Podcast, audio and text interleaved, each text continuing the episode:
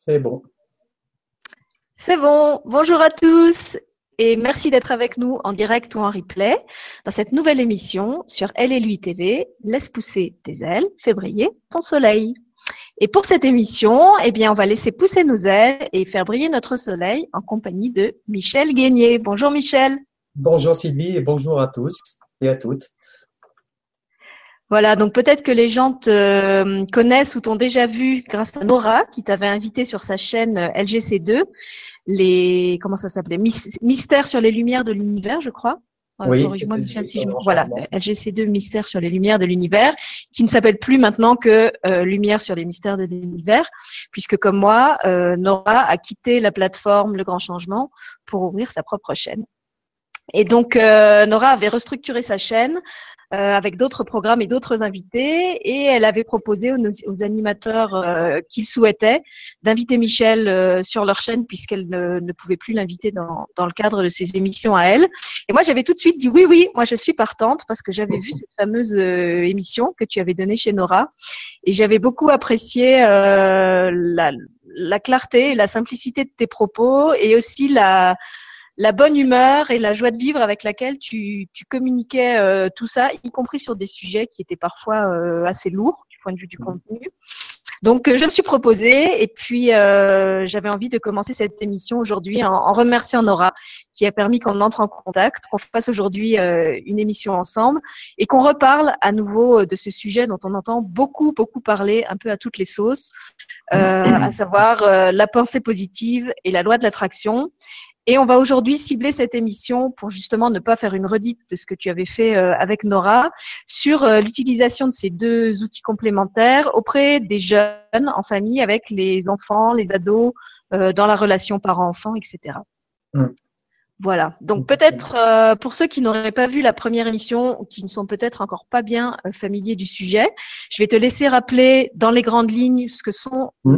d'après toi, euh, la pensée positive et la loi de l'attraction et à quoi elles servent. Parce qu'en fait, moi, ce qui m'intéresse, c'est c'est surtout ça, d'expliquer aux gens comment on peut s'en servir pour euh, améliorer sa vie et, et en faire des outils concrets. Et ça, tu le fais très bien. Donc, je te, je te laisse la parole et puis je te, je te laisse expliquer, euh, comme tu le fais d'habitude dans tes, dans tes conférences, euh, comment on peut se servir de tout ça. Ok, merci Sylvie. bon, eh ben, comme vient de le dire Sylvie, déjà, je voudrais remercier toutes les personnes euh, qui ont regardé et qui m'ont envoyé des, des, des mails ou qui m'ont appelé par rapport à la première conférence, oui, donc qui s'appelle La pensée positive et la loi de l'attraction. Euh, je crois, euh, j'en étais moi-même surpris, il y, a plus, il y a eu plus de 17 000 vues entre YouTube et le grand changement. Et franchement, je m'attendais pas à ça. Honnêtement, euh, je m'attendais pas à une telle ampleur. Vraiment, je voudrais tous vous remercier pour vos témoignages et pour, pour votre soutien aussi. Après, avant de commencer la conférence là d'aujourd'hui, je voudrais juste attirer votre attention sur quelque chose. Euh, Sylvie, tu viens de dire un, un truc tout à fait exact. Euh, la loi de l'attraction est mise à toutes les sauces. Et ça, ça me révolte un peu. Euh, on voit, vous êtes plusieurs à m'avoir envoyé des liens que j'ai attentivement regardés. Alors, je ne veux pas me faire que des amis en disant ça, mais tant pis. Moi, je suis, franc aussi. Euh, quand je vois des liens où on vous propose de vous aider euh, pour six mois et que ça coûte entre 6 000 euros et 10 000 euros, je trouve ça complètement écœurant. Très franchement, je vous dis. Bon, si vous voulez le faire, allez-y mais c'est contraire à la loi de l'attraction. Ce sont des coachs de la loi de l'attraction, mais moi je suis absolument, je suis absolument contre ça. Je trouve que c'est c'est pas normal de, de, faire subir ça aux gens. Tout le monde a le droit d'être aidé, et c'est pas que ceux qui ont les moyens, qui ont 6 000 euros à dépenser, qui peuvent euh, recevoir de l'aide. Donc méfiez-vous de, de, ces liens. C'est contraire à la loi d'attraction. Pourquoi?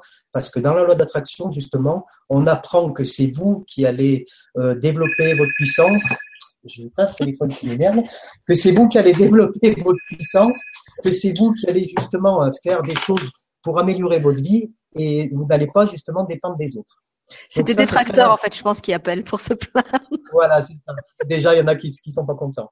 Alors, la loi d'attraction, oui, elle est mise à toutes les sautes. Bien sûr, euh, je suis sûr que dans quelques temps, on va voir comment faire du vélo avec la loi de l'attraction, comment réussir des crêpes avec la loi de l'attraction.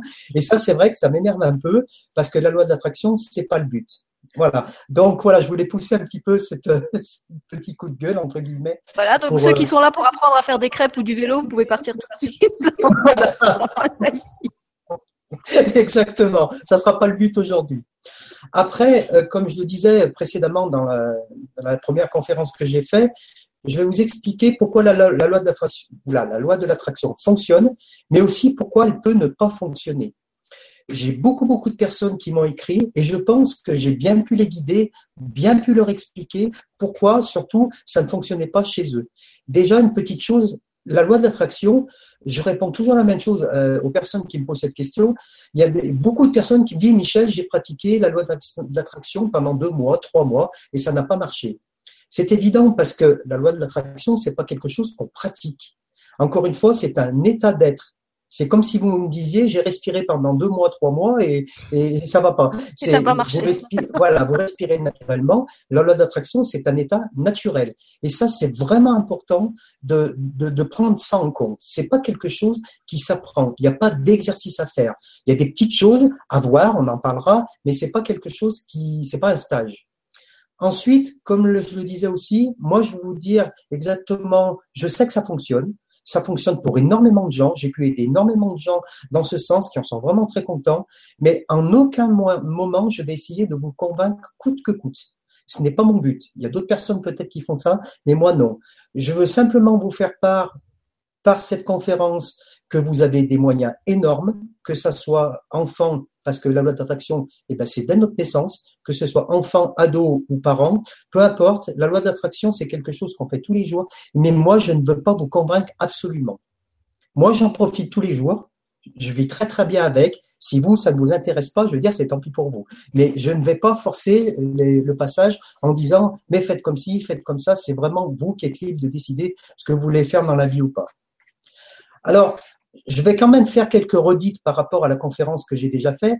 Pourquoi? Alors, je vais, essayer de ne pas reprendre exactement les mêmes choses. Je prenais beaucoup d'anecdotes, je ne veux pas reprendre les mêmes, exactement les mêmes, parce que ça va faire doublon avec la première conférence. À limite, je vous invite à la regarder sur YouTube ou sous Grand Changement, comme vous voulez. Mais je vais être obligé quand même de faire quelques redites pour expliquer ce que c'est que la loi d'attraction. Déjà, la loi de l'attraction, eh bien, ça s'applique à tous les âges. Et plus tôt on l'utilise, et mieux on se porte. Si vous commencez à vivre dans la loi d'attraction très jeune, eh bien, vous allez en tirer des bénéfices tout de suite. Et croyez-moi, il y a déjà des personnes qui sont ouvertes spirituellement vraiment dès le plus jeune âge. J'ai fait une conférence, je me souviens très bien, il y avait une petite de 8 ans qui expliquait que quand sa maman n'allait pas bien, elle lui disait, maman, euh, demande à l'univers. Alors je me suis dit, ben, dans quelques années, c'est peut-être moi qui irai voir ces conférences. Parce qu'à mm. 8 ans, être capable de dire ça à sa maman, et sa maman expliquait qu'elle était complètement dedans. C'était une petite fille qui était toujours positive, qui voyait toujours le bon côté des choses. Et ça, je trouve ça formidable. C'est pour ça qu'il n'y a pas d'âge pour pratiquer, enfin pour pratiquer, pour être dans la loi de l'attraction. Ensuite, pourquoi j'en suis arrivé là? Excuse-moi, je t'interromps parce que justement, il y avait les deux questions qui avaient été posées à l'avance et c'était par rapport euh, euh, à l'âge des enfants avec qui on pouvait utiliser la, loi de l'attraction. Donc, tu es plus ou moins en train de, de répondre à ça. Il y avait une question de Delphine qui disait à partir de quel âge, selon vous, nos enfants peuvent-ils pratiquer la loi de l'attraction? Des petits trucs concrets pour les plus petits. J'ai deux fils qui ont bientôt respectivement 7 et 3 ans. Merci beaucoup pour ce partage. Donc toi, tu, tu dirais qu'en fait, elle peut les utiliser déjà avec ses deux enfants, euh, celui de 7 ans et celui de 3 ans. Mais bien sûr, mais euh, au contraire, c'est vraiment ce qu'il faut faire. Et vous allez voir que la loi d'attraction, il n'y a pas à leur enseigner, c'est vous, par votre comportement, qui allez leur apprendre ça. Et ça, je tiens vraiment à, je tiens vraiment à ça, et je vais en parler un petit peu plus tard. C'est vraiment votre comportement qui va faire que. Vous allez mieux comprendre ce que je veux dire après.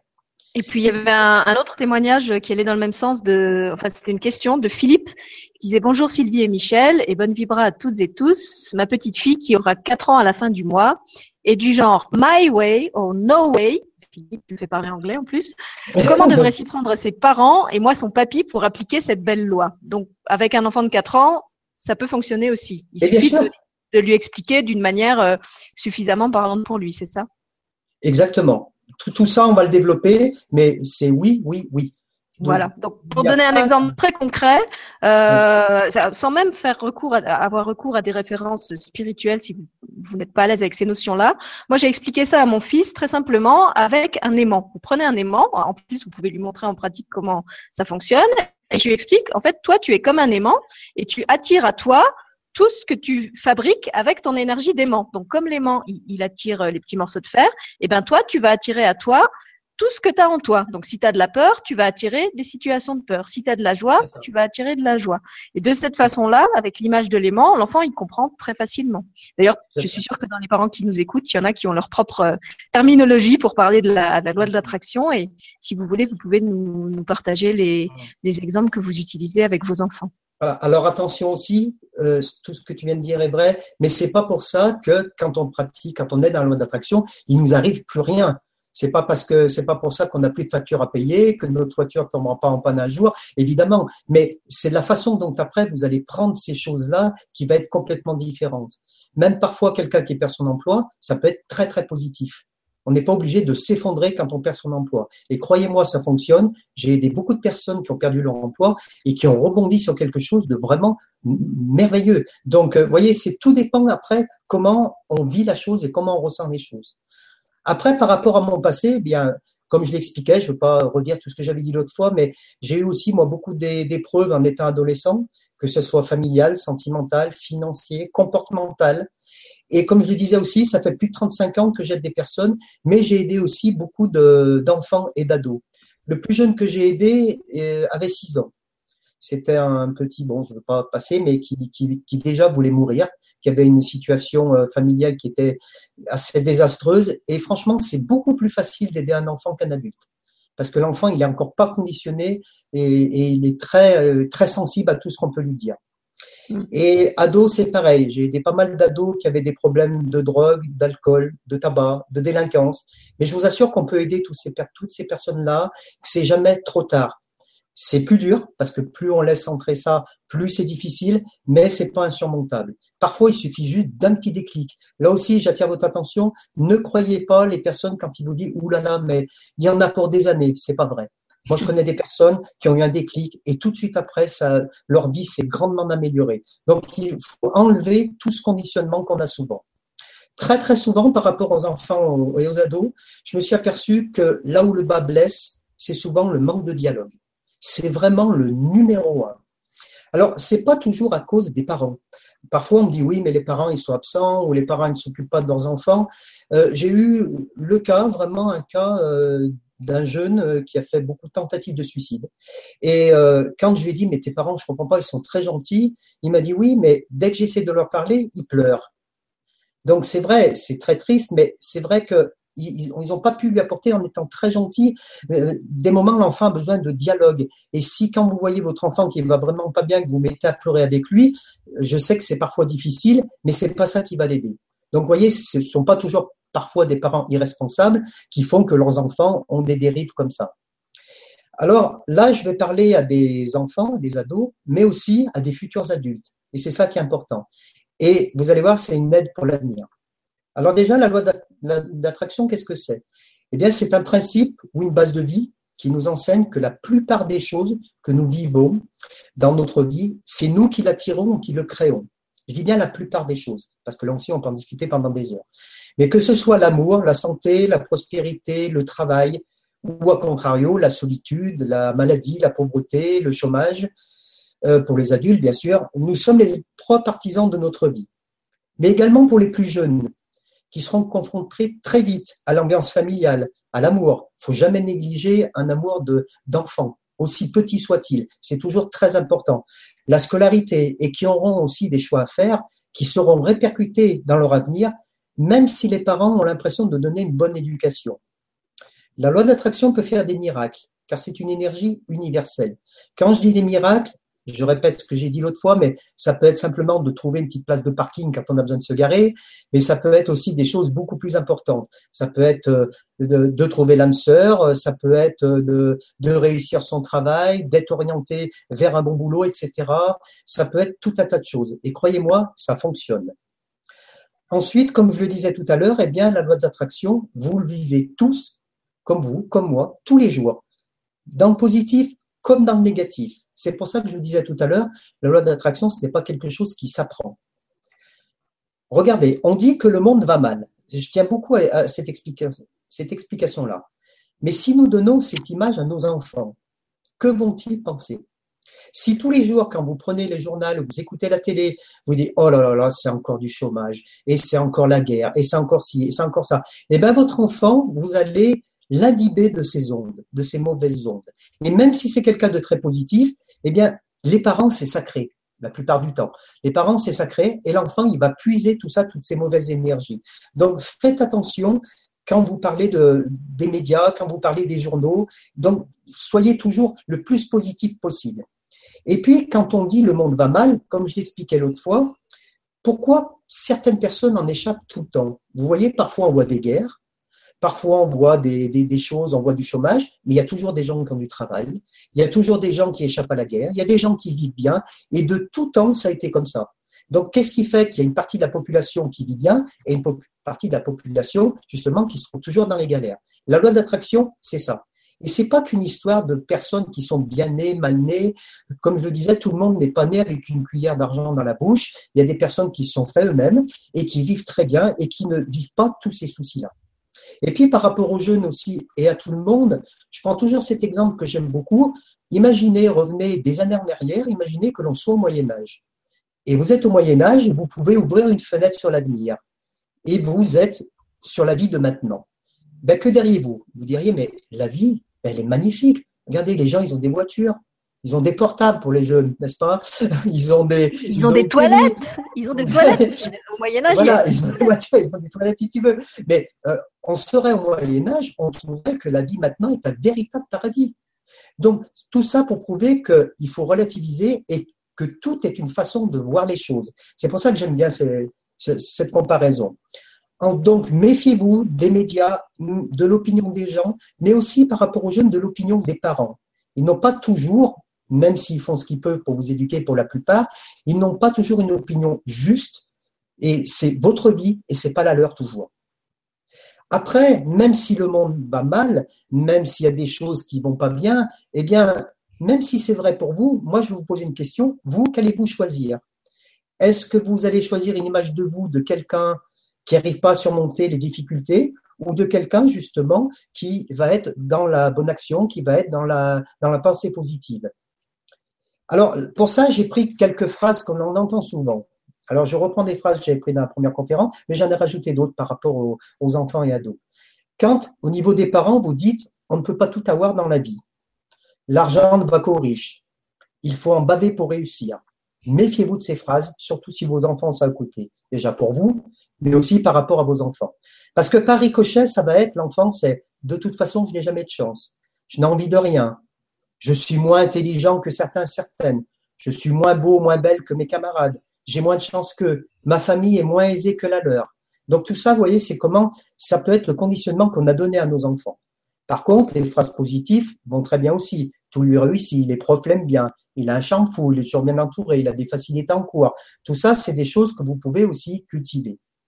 Mais toutes ces phrases, comme des milliers d'autres, ont une importance capitale et en disent long sur la vie que vous avez choisi de vivre et de faire vivre à vos enfants. Il est évident que si vous êtes des parents qui portez tous les jours toute la misère du monde sur vos épaules, l'enfant va vous voir comme ça. Quand je dis enfant, c'est ado, évidemment, hein, les deux. Hein.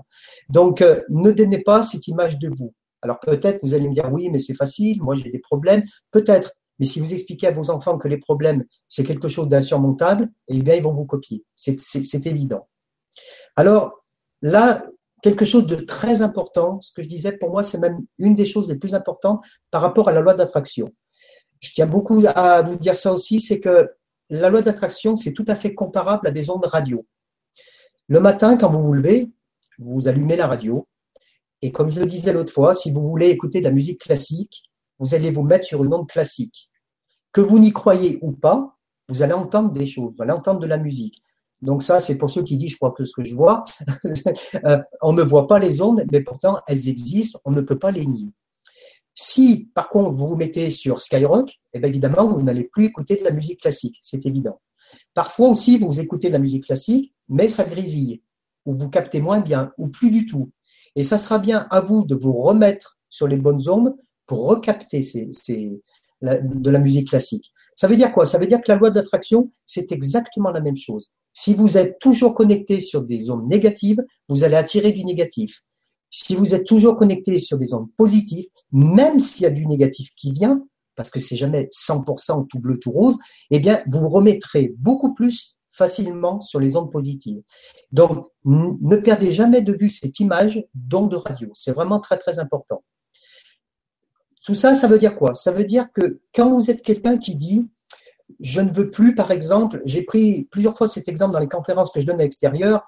Si vous dites, il y a des personnes qui me disent, ben, moi je pratique la loi d'attraction, mais ça ne fonctionne pas. J'ai dit, vous dites quoi? Ben, Par exemple, dit, ben, je ne veux plus être pauvre. J'ai pris cet exemple déjà l'autre fois, je le reprends. Si moi, par exemple, je dis ça, voilà, ben, je ne veux plus être pauvre. Vous allez penser quoi de moi? Que je suis quelqu'un de pauvre. C'est évident ce que je viens de dire.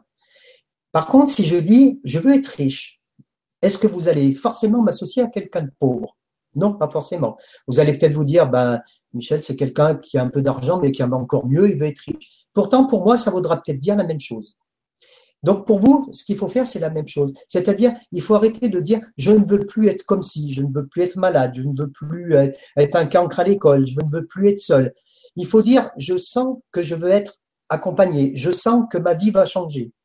Alors pourquoi je dis je sens? Parce que une fois dans une conférence, il y avait un jeune qui était qui connaissait la loi de l'attraction aussi euh, beaucoup, beaucoup, et qui m'a dit, Michel, je comprends pas dans ce que tu expliques. Dans les livres, toujours pareil, dans les livres et dans les vidéos, on dit qu'il faut dire je suis. Mais avec 35 ans d'expérience, croyez-moi, il y a des personnes, ils n'adhèrent pas à je suis. Moi, j'ai aidé des personnes très malades et ces personnes me disaient, Michel, moi de dire je suis guéri, non, je peux pas. Des personnes très pauvres en me disant, non, moi Michel, j'ai des factures à payer et de dire je suis riche, je peux pas. C'est pour ça que j'ai changé, comme je dis, c'est la loi d'attraction un peu à ma manière. Donc l'important, c'est pas toujours les mots, c'est le ressenti. Si vous vous dites, pour le moment, j'ai pas d'argent. C'est vrai, c'est un fait, on peut pas le nier.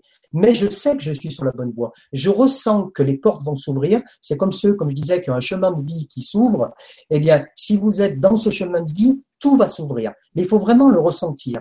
Il est évident que si vous dites, je vais avoir des bonnes notes à l'école ou je vais réussir ma vie professionnelle, mais dans votre tête, vous dites, bah, de toute façon, je sais que j'y arriverai jamais, évidemment, ça ne peut pas marcher. Je prenais ça aussi, par exemple, l'importance des mots qui ne l'est pas vraiment par rapport au ressenti. Je prenais cet exemple l'autre fois aussi. Imaginez une mannequin qui se regarde euh, à la, glace et puis qui dit voilà, qu'est-ce que je suis moche aujourd'hui? C'est pas pour ça qu'elle va être moche. C'est évident. Par contre, si tous les jours elle se ressemble de plus en plus moche, eh bien, elle va perdre de sa lumière. Voyez comme quoi les mots ne sont pas toujours aussi importants qu'on voudrait dire. Le plus important, c'est vraiment le ressenti. Donc, comme je vous le disais, il faut être positif le plus souvent possible, même dans les moments, même dans les moments difficiles. Alors bien sûr, il y a des fameuses questions, comme l'on dit systématiquement, c'est comment être positif sentimentalement quand on est seul et qu'on a vécu des galères. Comment être positif financièrement quand on est à découvert et qu'on reçoit toujours des factures à payer. Comment être positif professionnellement quand on a un boulot qui ne nous plaît pas, mal payé avec des supérieurs qui nous méprisent. Et par ricochet, par rapport aux enfants, comment être positif quand je suis le dernier de la classe quand je n'ai que des mauvaises notes Comment être positif si je n'ai pas confiance en moi Comment être positif chez moi avec des parents qui ne s'entendent pas J'ai souvent entendu ça. Hein. Comment être positif chez moi si personne ne me comprend Tout ça, c'est des questions évidemment qui, qui se posent et qu'on me pose très souvent. Comment être positif aussi si je subis sans arrêt des moqueries ou du harcèlement par mes camarades? Je vous en parlerai du harcèlement. Vous verrez, vous allez être surpris d'un exemple que je vais vous prendre. Comment se sentir bien quand on est malade? Comment être positif quand on a vécu des drames ou un passé très lourd, même dans notre jeunesse? Bien sûr, vous avez raison. Mais à toutes ces questions, moi, je vais vous en poser une autre. Vous, qu'allez-vous faire? Est-ce que tous les jours, vous allez vous lamenter là-dessus en disant je suis comme ci, je suis comme ça, j'ai vécu telle et telle chose, j'ai vécu telle et telle douleur, et en faire profiter tous les autres, comme je disais l'autre fois, qui vont se lasser très vite et attention, parce que quand on est au collège, quand on est euh, en primaire, eh bien, les enfants sont encore moins capables de capter tout ça. Ils vont vous plaindre à un moment donné, mais après, c'est terminé. Ils vont passer à autre chose et ils vont vous laisser tomber. Donc, ce qui est important, c'est même si c'est vrai, c'est de dire, cette situation, elle est provisoire, mais ma vie va changer. C'est vraiment très important que ce soit de l'enfant, de l'ado ou de l'adulte. Donc, le façonnage de la vie commence à l'enfance et son conditionnement a des répercussions, comme je viens de le dire, ancrées en chacun de nous. Alors déjà, là aussi, je reprends ce que j'ai dit, mais c'est important. Comment utiliser déjà la loi d'attraction? Eh bien, en trois phases. Penser, ressentir et pratiquer. Je prends cet exemple toujours dans le sport. Si par exemple, parents, enfants ou peu importe, vous voyez des images à la télé d'un sport, par exemple de fitness ou de ce que vous voulez, et vous dites, eh bien, mon corps en aurait besoin, donc je pense que ce serait une bonne idée. Si vous en restez là, évidemment, vous n'allez pas aller bien loin. Ensuite, vous allez peut-être le ressentir, de dire, ben, je ressens que je suis un peu engourdi, ça fait des années que je fais rien, donc je vais, je vais m'y mettre. Et la troisième chose, évidemment, c'est bien de pratiquer. Il n'y a vraiment qu'avec ces trois choses, la pensée, le ressenti et la pratique, que vous allez voir si ce sport ou cette activité est faite pour vous. La loi d'attraction, c'est exactement pareil. Il faut penser à des choses, le ressentir, c'est très important, mais aussi pratiquer. Et comme je vous disais, pratiquer, c'est pas faire des stages, c'est se ressentir, c'est tous les jours faire attention aux petites choses positives de la vie. C'est ce que je dis souvent. Souvent, on dit, mais comment on pratique? Eh bien, déjà, commencez à vous éliminer sur des ondes positives par des moyens tout simples. Pour les adultes, ça va peut-être, bah, le matin, je me lève, je prends mon petit déjeuner, bah, je suis bien. Je bois un café, je mange des croissants, ce que vous voulez. Eh bien, déjà, c'est quelque chose de positif. Après, je sors dans la rue. Au lieu d'avoir les pensées, dire, oh là, je vais encore au boulot, ça va être la galère, ou je vais à l'école, ça va être la galère, eh bien, regardez autour de vous. Il y a peut-être des gens qui sont en train de sourire, il y a peut-être des oiseaux, vous voyez, vous allez dire, des fleurs bleues, mais, mais euh, essayez de remarquer le maximum de choses positives dans la journée. Après, quand vous êtes au travail ou à l'école, il n'y a pas que des galères. Vous avez des copains, vous avez des amis. Ben, simplement le fait de discuter avec eux, ce sont des petites choses positives. Mais c'est devenu tellement banal et courant qu'on n'y fait plus attention. Et pourtant, si on fait vraiment attention à ça, je vous assure qu'on se remet, on se sent bien. Donc, faites attention à tout ça. Alors, ce qui est important aussi, c'est que parfois, la loi d'attraction, les gens me disent, mais je fais des choses et ça ne vient pas. Et je reprends aussi cet exemple, il ne faut pas non plus vouloir absolument accélérer le processus. J'ai pris cet exemple que les gens aiment bien. Je parlais l'autre fois du gâteau d'anniversaire. Donc, je vais le reprendre. C'est, imaginez que c'est votre anniversaire, vous allez dans une pâtisserie, vous commandez un gâteau, une tarte aux pommes. L'autre fois, j'ai pris tarte au citron, je vais changer, une tarte aux pommes. Et imaginez que vous y retourniez dix minutes après, et au pâtissier, vous dites, euh, je peux voir la pâte pour voir si elle est bien cuite. Et puis vous y retournez après cinq minutes, vous dites, c'est des pommes que vous m'avez mis, c'est pas des poires. Évidemment, vous ne faites pas ça. Vous avez fait une demande à votre pâtissier, vous faites confiance et vous attendez le résultat. Et bien dans la vie, c'est pareil. Il y a des choses que vous aurez tout de suite, mais il y a des, choses où il faut plus de temps. Et pour les enfants ados, c'est pareil. Parfois, moi, j'ai des enfants qui me disent, mais, mais moi, à la limite, ils voudraient passer le bac et réussir le bac avant d'avoir fait des études. C'est pas comme ça que ça marche. Il y a un travail à fournir avant. Et après, si on est bien dans cet élan-là, on réussit des choses. Donc, faites attention donc au négatif et au découragement, parce que là, oui, vous pouvez subir des échecs.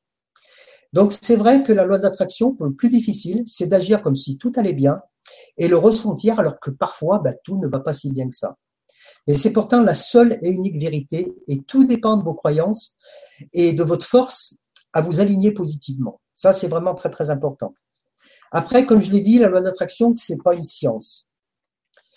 La loi d'attraction et la pensée positive aussi a quelque chose de vraiment fabuleux, c'est que ça va vous permettre, n'oubliez jamais ça, de rayonner et d'attirer à vous toutes les personnes et tous les événements, dès le plus jeune âge. Moi, je connais des enfants, c'est incroyable, ils attirent les autres. Alors, j'ai une petite anecdote aussi qui, là, va faire sourire beaucoup de monde. Euh, quand j'étais plus jeune, j'étais mono dans, dans, une colonie de vacances. Et puis, je me souviens, donc, tous les jours, il fallait que je me creuse la tête pour trouver des, des histoires à raconter. Bon, les enfants avaient entre 4 et 7 ans. Donc, j'essayais de trouver des histoires, de regarder les contes de fables. Et puis, un, un jour, il y a une petite, donc, qui va avoir 5-6 ans, elle s'est mise à raconter une histoire. Alors, c'est un mélange de Peter Pan, de Pinocchio, de la Belle au bois dormant. Alors, moi, je dis, mais qu'est-ce qu'elle raconte? Eh bien, tous les enfants sont assis et écoutaient l'histoire et posaient plein de questions. J'ai dit, bon, ben, Michel, toi, arrête avec tes histoires, t'es pas de taille à lutter. Donc, vous voyez, cet enfant, ben, elle attirait les autres, alors que euh, c'était quand même, c'était vraiment assez fabuleux. Il y a des enfants, donc, dès le plus jeune âge, euh, qui ont un contact facile. Eh bien, ces enfants-là, souvent, ils auront une vie beaucoup plus harmonieuse si déjà ils sont ouverts à ces bonnes ondes. Ce qui y a bien aussi dans la loi d'attraction, c'est quelle que soit la personne, son éducation, son niveau d'études, ses racines, eh bien, nous avons tous des possibilités immenses. C'est ce que je dis toujours, tout le monde peut nager. Mais il y en a qui nagent plus vite que d'autres. Il y en a qui apprendront plus vite. Mais tout le monde peut nager. Eh bien, c'est pareil pour la loi d'attraction. Tout le monde peut être dedans. Et là aussi, pour terminer sur la loi d'attraction, tout ce qui arrive de bien comme de mal dépend pour la plus grande partie de vous. C'est ça la loi de l'attraction. Même dans un milieu défavorisé. Et ça, j'y tiens parce que j'ai eu beaucoup de jeunes qui sont venus me qui me disent, ouais, mais moi, Michel, dans le milieu où je vis, c'est faux. Même dans un milieu défavorisé, vous pouvez avoir un avenir riche et merveilleux. Ensuite, vous avez toutes les solutions, toutes les clés. Vos parents, les professeurs, les psys ne détiennent pas votre vérité. Et ça, on va en parler après. Hein. Donc, changez votre façon de voir les choses. Comme je le dis, la souffrance peut être utile, à condition de ne pas en faire son allié. Comment on sait que le feu, ça brûle? Parce qu'on a mis la main une fois dedans. Par contre, il ne faut pas laisser la main tout le temps dedans, sinon on est carbonisé. Après, que ça soit pour, euh, je veux quand même le dire ça aussi, même si c'est un peu plus peut-être pour les adultes, mais je sais qu'il y a des ados qui se posent la question. Souvent, on me dit, moi, Michel, je voudrais savoir quelle est ma mission sur Terre. Vous savez, la grande question. Quelle est notre mission? Eh bien, je vais y répondre. Alors, peut-être certains seront déçus, mais la mission sur Terre, je pense que c'est simplement d'être heureux. Voilà déjà la meilleure réponse que je vais vous apporter. On, nous ne sommes pas tous appelés à être des élus. On ne sera pas tous présidents de la République, on ne sera pas tous acteurs, on ne sera pas tous chanteurs, on ne sera pas tous célèbres, mais peut-être qu'on aura une vie merveilleuse en étant mariés, en élevant nos enfants. Et là, on, aura réussi aussi sa mission. Vous voyez, la mission, c'est pas toujours quelque chose de, d'extraordinaire. La mission de vie, comme je dis, c'est déjà de trouver le bonheur et d'être heureux. Après, je vais vous dire une phrase aussi que j'aime beaucoup, qui a aidé beaucoup de personnes, c'est la vie est une rivière, qui s'applique aussi aux enfants. Donc pour ceux qui ont vu ma première conférence, euh, je suis désolé, mais je vous réexplique quand même ce que ça veut dire. En fait, ça c'est pour les personnes qui veulent, qui ressassent le passé ou qui veulent aller trop vite dans la vie. En fait, vous vous imaginez au milieu d'une rivière, et là vous avez trois choix possibles.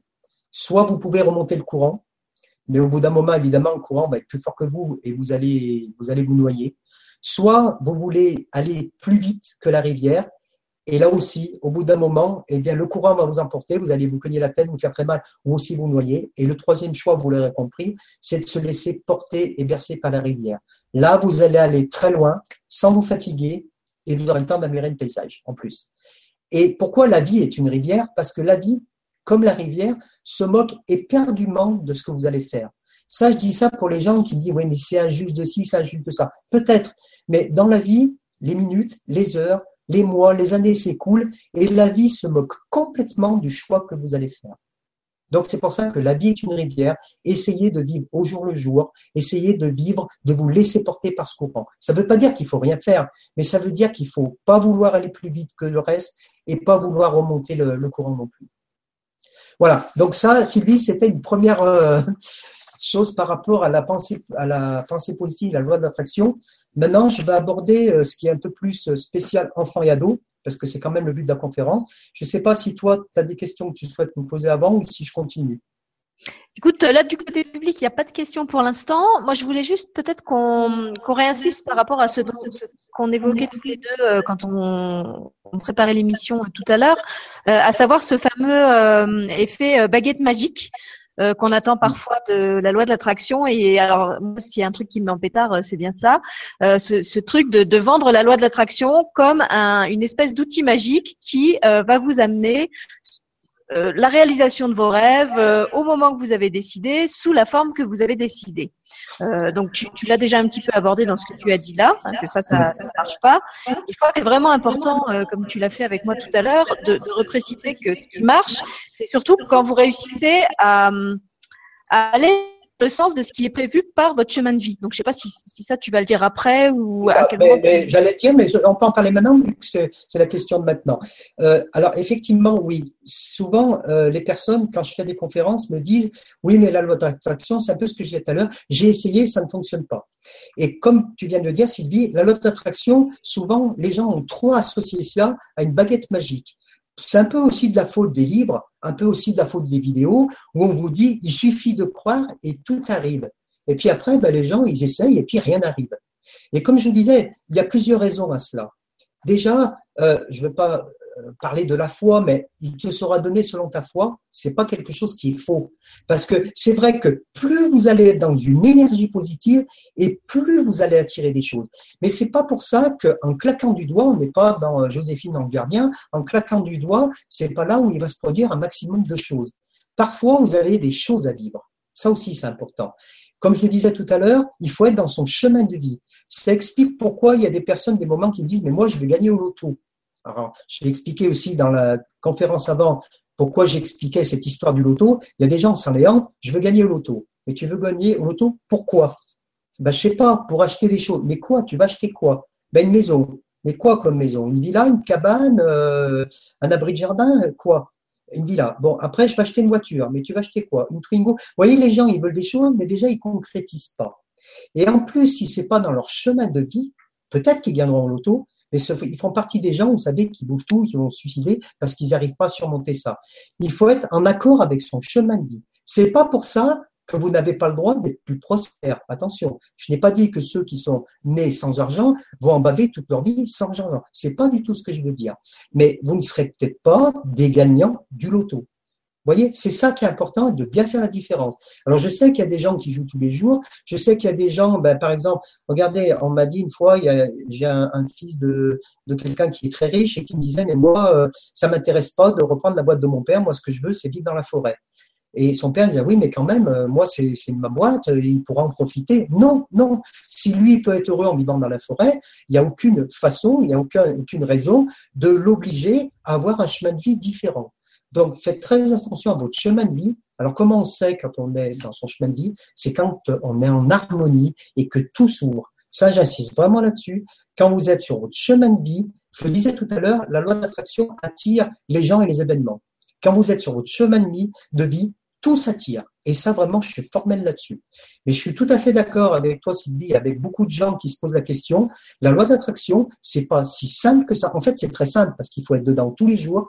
Mais c'est, je comprends qu'il y ait beaucoup de personnes. Moi-même, hein, au départ, euh, je me disais, quand je lisais des bouquins, je disais, mais c'est incroyable, on nous dit ça, on nous dit ça, il n'y a rien qui marche. Mais quand j'ai compris, quand on a enclenché ce mécanisme, eh bien, si vous voulez, c'est un petit peu comme dans un sport. C'est comme si je vous disais, vous jouez au tennis, bah demain vous allez faire Roland Garros. Non, peut-être que vous le ferez, peut-être que vous le ferez jamais. Ça sera peut-être pas vos chemins de vie de devenir euh, Djokovic ou, ou Maria Sharapova pour les filles. Ça sera peut-être pas votre chemin de vie. Mais peut-être que vous allez vous faire plaisir en jouant au tennis. Mais tout ça, ça va s'apprendre. Tout ça, vous allez sentir que vous êtes fait pour ça. D'accord? Donc, c'est très important de ne pas voir la loi de l'attraction comme quelque chose de magique. Mais quand même, ça l'est. Je vous garantis que des moments, il se passe des choses qui sont vraiment incroyables et extraordinaires. Donc, pour ceux, il y en a qui savent de quoi je parle, c'est vrai que ceux qui vivent dedans, il se passe vraiment des choses, des moments où on se dit, bah, on n'est pas tout seul. Vraiment, il y a des choses, comme je vous disais, je vous parlais de miracles et le mot, le mot est faible parce que vraiment, il y a des choses, même moi dans ma vie, qui sont passées, qui sont vraiment extraordinaires, où on m'a ouvert des portes que j'aurais jamais soupçonnées. Donc, comme je dis, je cherche pas à vous convaincre, mais franchement, ça fonctionne. Mais bien sûr, si vous voulez une Porsche demain, vous ne l'aurez peut-être pas demain, mais vous l'aurez peut-être. Vous voyez, le tout est d'être sur ce bon chemin. Voilà. Mais tu as raison, je pense que c'était bien de, de repréciser ça. Oui, parce que souvent on, on, souhaite quelque chose et quand ça n'arrive pas ou quand ça n'arrive pas sous la forme euh, et au moment où on le souhaite, euh, comme je te le disais, on a l'impression qu'on s'est trompé, qu'on a fait quelque chose de mal, euh, que peut-être euh, ça marche pour les autres et pas pour nous. Alors pourquoi Est-ce qu'on est moins bien? Et Du coup, non seulement s'installe euh, dans un premier temps une sorte de frustration parce qu'on essaye, on essaye, on essaye et, et on n'y arrive pas, et en plus arrive après une espèce de culpabilité, ce qui est encore pire parce que au lieu de nourrir pour le coup une vibration positive de, de, de joie, de gratitude, d'espérance et tout ça, eh ben on est dans le euh, pour, pourquoi j'y arrive pas, pourquoi euh, pour moi ça ne fonctionne pas, ça peut même aller jusqu'au ressentiment. Et euh, on avait fait une, une émission euh, sur la loi de l'abondance justement avec quelqu'un qui s'appelle Jérôme Matanael, mhm. qui a maintenant aussi sa propre euh, sa propre télé, Matanael TV, où il avait bien développé ce, ce thème de, de l'abondance et, et j'avais trouvé qu'il avait vraiment le mérite d'aborder ça d'un point d'un point de vue très déculpabilisant en expliquant que qu'on attirait de toute façon à nous ce qui était prévu par notre chemin de vie. Après, on pouvait y mettre plus ou moins de résistance ou au contraire faciliter le processus en allant dans le sens de ce qui était prévu, euh, mais que c'était pas la peine de. Toi, tu as parlé du, gâteau d'anniversaire. Moi, je dis toujours, ça sert à rien de tirer sur les fleurs pour qu'elles poussent. Euh, voilà, quand, quand, on a une intention, il y a après aussi le côté de, de faire confiance et de laisser les choses venir comme elles doivent venir, sous la forme euh, sous laquelle elles doivent venir, sachant que même si on n'est pas croyant, même si on ne croit pas euh, à Dieu et à tout ça, moi je dis toujours qu'on est dans la vie pour parce que la, la, vie nous aime et qu'il y a une espèce de sagesse euh, inhérente à, à, toute chose. Même si on n'est pas croyant, on peut regarder la nature, on peut regarder tout ce qui existe et on voit bien que voilà, qu'il y a, qu'il y a une intention derrière tout ça, que c'est pas, c'est pas juste de la matière qui a, qui a explosé et qui a été jetée là euh, par hasard. Après, peu importe le, le nom qu'on lui donne et, et, la philosophie qu'on met derrière. Mais euh, voilà, avoir cette, cette espèce de, d'ouverture et se rappeler qu'avec notre, notre petit moi, notre petit intellect, on, on, peut essayer de contrôler les choses, mais en fait ça marche pas en général, et et qu'il faut parfois euh, avoir l'esprit assez large, de se dire je, je, souhaite ça, je pense que le meilleur chemin pour y aller euh, c'est ça, j'ai fait tout ce que je pouvais. Euh, et puis ça n'a pas marché. Et ben c'est peut-être que c'était pas le moment, ou c'est peut-être que c'était pas sous cette forme-là. Ça ne veut pas dire que j'y ai pas droit. C'est juste que au, au point de connaissance où j'en suis aujourd'hui, dans, la vision du monde qui est la mienne aujourd'hui, j'ai pas encore les clés pour me comprendre, pour comprendre pourquoi c'est pas maintenant que ça se réalise. Mais en aucun cas, ça ne veut dire que j'y ai pas droit et qu'un jour je toucherai pas ce qui était mon rêve. C'est ça. Et puis tu as dit quelque chose d'important, euh, et je vais employer le mot que beaucoup de gens connaissent, c'est aussi le lâcher prise. Tu l'as dit, les gens veulent souvent tout contrôler. C'est pour ça que je parlais du gâteau d'anniversaire. Souvent, ça ne vient pas, alors on prend les choses en main. Mais lâcher prise, comme j'avais répondu à une question euh, très judicieuse qui avait été posée dans la première conférence, lâcher prise, ça ne veut pas dire aussi ne rien faire. Ça veut dire voir ce qu'on nous met sur notre route et foncer. C'est pas attendre dans son canapé qu'on nous amène tout tout cuit. Mais lâcher prise, c'est aussi prendre du recul. J'ai demandé quelque chose à mon univers, j'ai demandé quelque chose à mon énergie ou à l'énergie si on croit d'autres choses, et maintenant je laisse venir à moi, mais dès que la, la chose vient, dès que le signe arrive, je fonce dedans. Comme je disais, le but, c'est pas d'ouvrir tous les livres et de trouver un signe dedans. Ça, ça marche pas. Mais par contre, il y a des signes qui sont tellement clairs et nets que vous pouvez pas les rater. Donc ça, ça s'appelle du lâcher prise. Et, justement, on a un très bon exemple là de, de dernière Renaissance euh, qui dit certains auteurs disent qu'il faut passer à l'action pour réaliser ce que l'on veut attirer. Exemple, chercher activement la maison de ses rêves. D'autres considèrent qu'il n'y a rien à faire, que l'opportunité se présentera d'elle-même. Qu'en est-il vraiment? Voilà ce qui arrive justement quand on compile plein de lectures, avec les uns qui donnent un son de cloche, les autres qui donnent un autre son de cloche, et qu'à la fin on est complètement perdu. Alors cette question est vraiment super. merci fait, eh ben, bravo, merci. Et eh ben en fait c'est les deux. C'est les deux parce que c'est pas incompatible du tout. Rien ne, ne vous empêche de, si vous avez une maison en vue, eh bien, il faut quand même faire les démarches. Faire, pas comme si vous l'aviez tout de suite, mais allez voir cette maison, prenez-la en photo, et puis dire, cette maison, je l'aurai, mais non pas se mettre dans les crédits tout de suite. Donc, ça veut bien dire les choses. Ça veut dire que d'un côté, je fais les démarches, je me renseigne, combien ça coûte, euh, je dessine ma maison, je la prends en photo, je me dis elle voudrait être comme ça, comme ça. C'est ce que je disais tout à l'heure. Au moins, ça s'est concrétisé un rêve, même si ça reste à l'état de rêve au départ. Donc ça, c'est une première chose à faire. Après, eh bien, il faut demander à notre énergie de dire cette maison, je la veux, peu importe comment je l'aurai, mais je l'aurai. Et après, c'est là où il faut lâcher prise. C'est là où il faut pas tout prendre en main. C'est là où il faut pas se dire, ben, je veux une maison à tout prix, tant pis si c'est une ruine, je vais en acheter une parce que je veux une maison. Et je pense qu'elle a très bien compris euh, euh, par rapport à sa question. Vous avez une maison que vous rêvez. Alors bien sûr, si vous rêvez d'une maison en Amérique qui coûte 30 millions d'euros, il faut peut-être être réaliste Quoique, mais bon, si, si ça voilà, rien n'est impossible, je suis d'accord. Mais je veux dire, si c'est quelque chose que vous savez que vous pourrez obtenir, même par la loi de l'attraction, eh bien, visualisez, visualisez-la, j'arrive à le dire, prenez-la en photo, allez voir, importez même les pièces, faites des dessins, faites des croquis, faites ce que vous voulez, et puis après, dites-vous que c'est possible. Parce que si vous vous dites, bah, Michel est bien gentil, mais j'ai fait ça et j'ai rien, c'est que quelque part dans votre tête, vous allez vous dire, bon, allez, je vais faire ça, c'est bien, c'est un bon exercice, mais je sais très bien que je l'aurai pas. Non. Parce que croyez-moi, des moments, il se passe des choses qui sont vraiment incroyables. Je vais redire ce que j'avais dit par rapport à la vidéo, juste je finis avec ça, de l'homme qui voulait une Ferrari. Je ne sais pas si beaucoup euh, avaient, entendu ça. Il y a, c'est l'histoire d'un, homme qui voulait absolument une Ferrari, et il savait qu'il n'avait pas les moyens de se l'offrir. C'est une vidéo hein, qui est passée. Et cet homme, eh bien, il s'est dit, un jour, je l'aurai, cette Ferrari il l'a pris en photo et tous les jours, il a marqué, il a dit, elle sera à moi. Et un jour, il y a un, voisin qui lui habitait à côté de chez lui, qui était dentiste, et qui avait la Ferrari de ses rêves. Donc au début, il l'a mal pris. Il a dit, bah dis donc, c'est pour me narguer. Euh, il a exactement la Ferrari que je voudrais et tout. Et il est devenu ami avec ce voisin. Ils sont bien fréquentés. Et au bout de deux ans, le, voisin, un an ou deux ans, le voisin lui a dit, bah, écoute, je pars travailler à l'étranger et je sais que cette Ferrari te fait vraiment plaisir. Je te la vends pour une bouchée de pain. Donc il a eu sa Ferrari.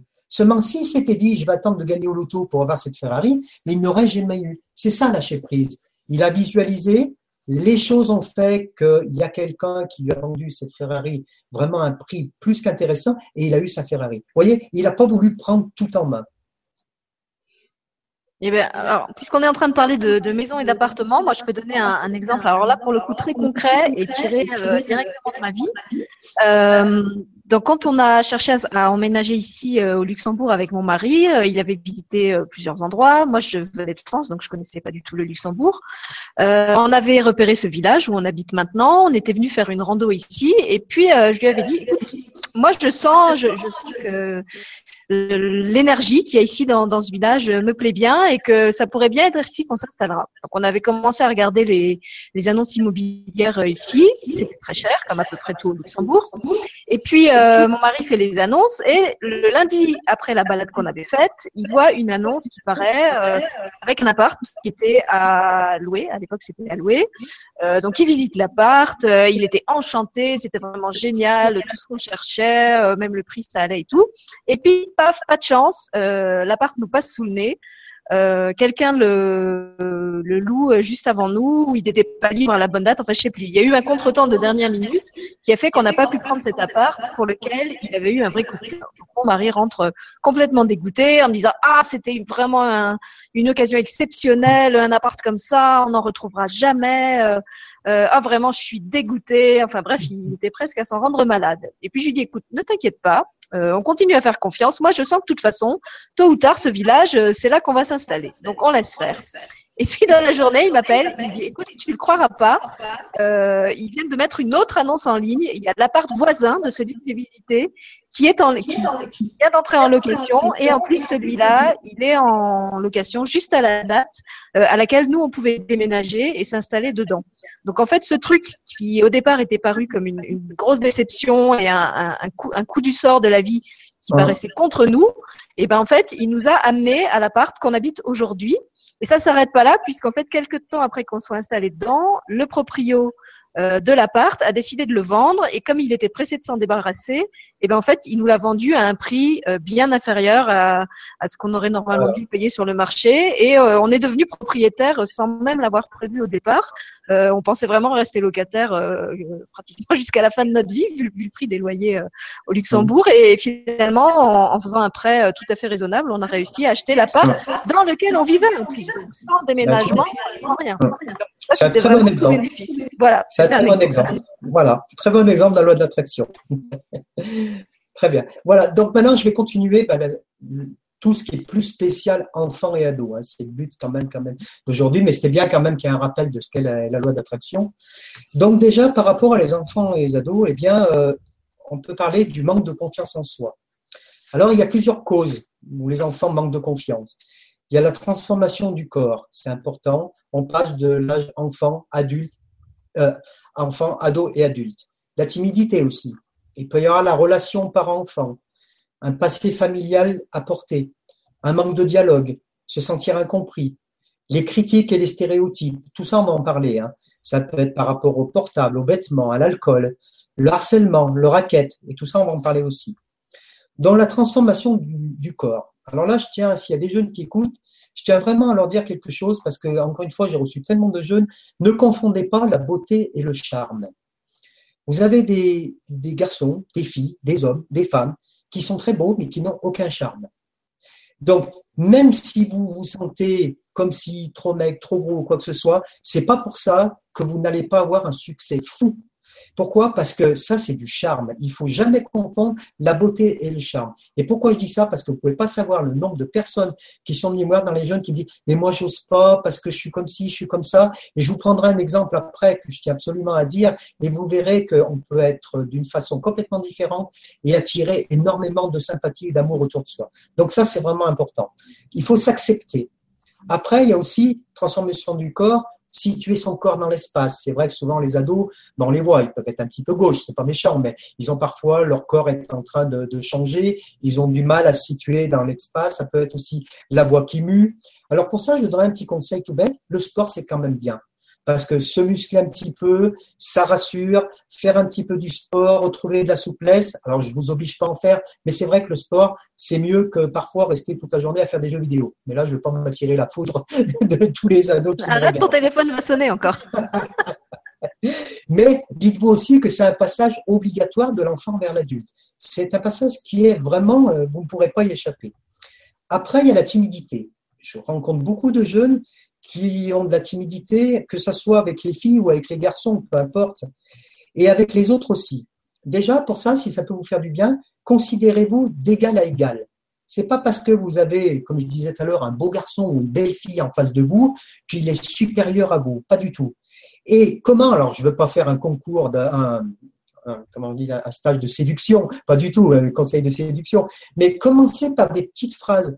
Parce que moi, une fois, il y a un jeune, il faisait de la peine, il me dit, bah, il y a une fille qui me plaît bien, mais, mais je suis sûr que si j'y vais, bah, je vais me faire, euh, me faire euh, remballer, tout. Je dis, écoute, commence par des petites phrases ou des mots gentils, des petits gestes, des petits, des gestes, des petites démarches. Et ça, c'est efficace. Déjà, sourire. Parce que si vous êtes quelqu'un qui ne souriez pas, vous n'allez pas attirer beaucoup de personnes. Donc, ça peut être des petites phrases gentilles, de dire bah, j'aime bien comme habillé ou j'aime bien parce que avec toi je me sens bien. Ça, c'est pas foncer en disant bah, écoute, tu me plais, est-ce qu'on peut se voir? Vous voyez, c'est des choses anodines, mais qui peuvent faire plaisir. Et ça entame un, dialogue de discussion.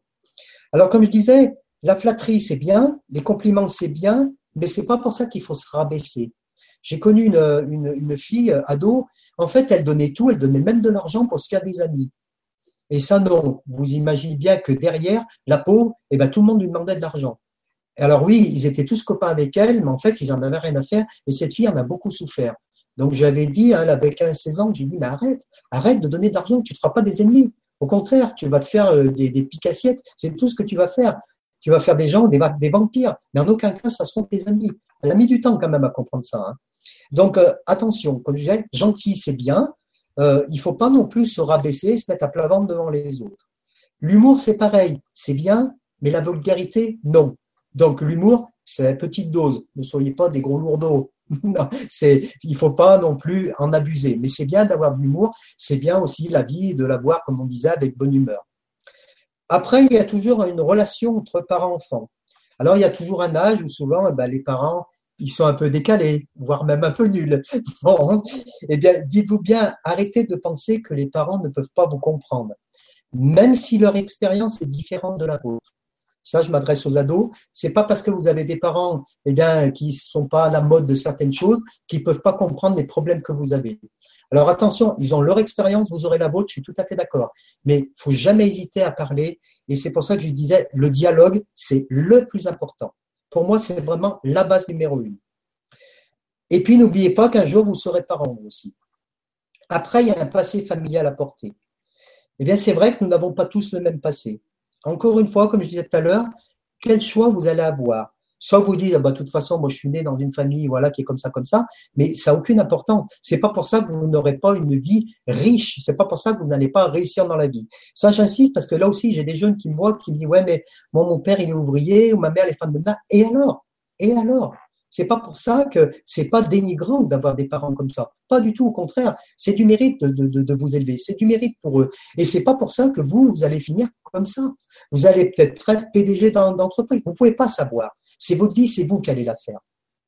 Et puis, quel mérite vous aurez à surmonter justement ces difficultés? Plutôt qu'on vous amène des choses tout, de suite, eh bien, vous allez, par vos efforts, c'est vous qui allez façonner votre vie. Et ça, ça va vous apporter une force énorme. Ça, je le dis à tous les jeunes qui écoutent, ça va être une force énorme pour vous. Et comme je disais aussi tout à l'heure, un passé douloureux ne veut pas dire un mauvais avenir. Bien au contraire. Au contraire.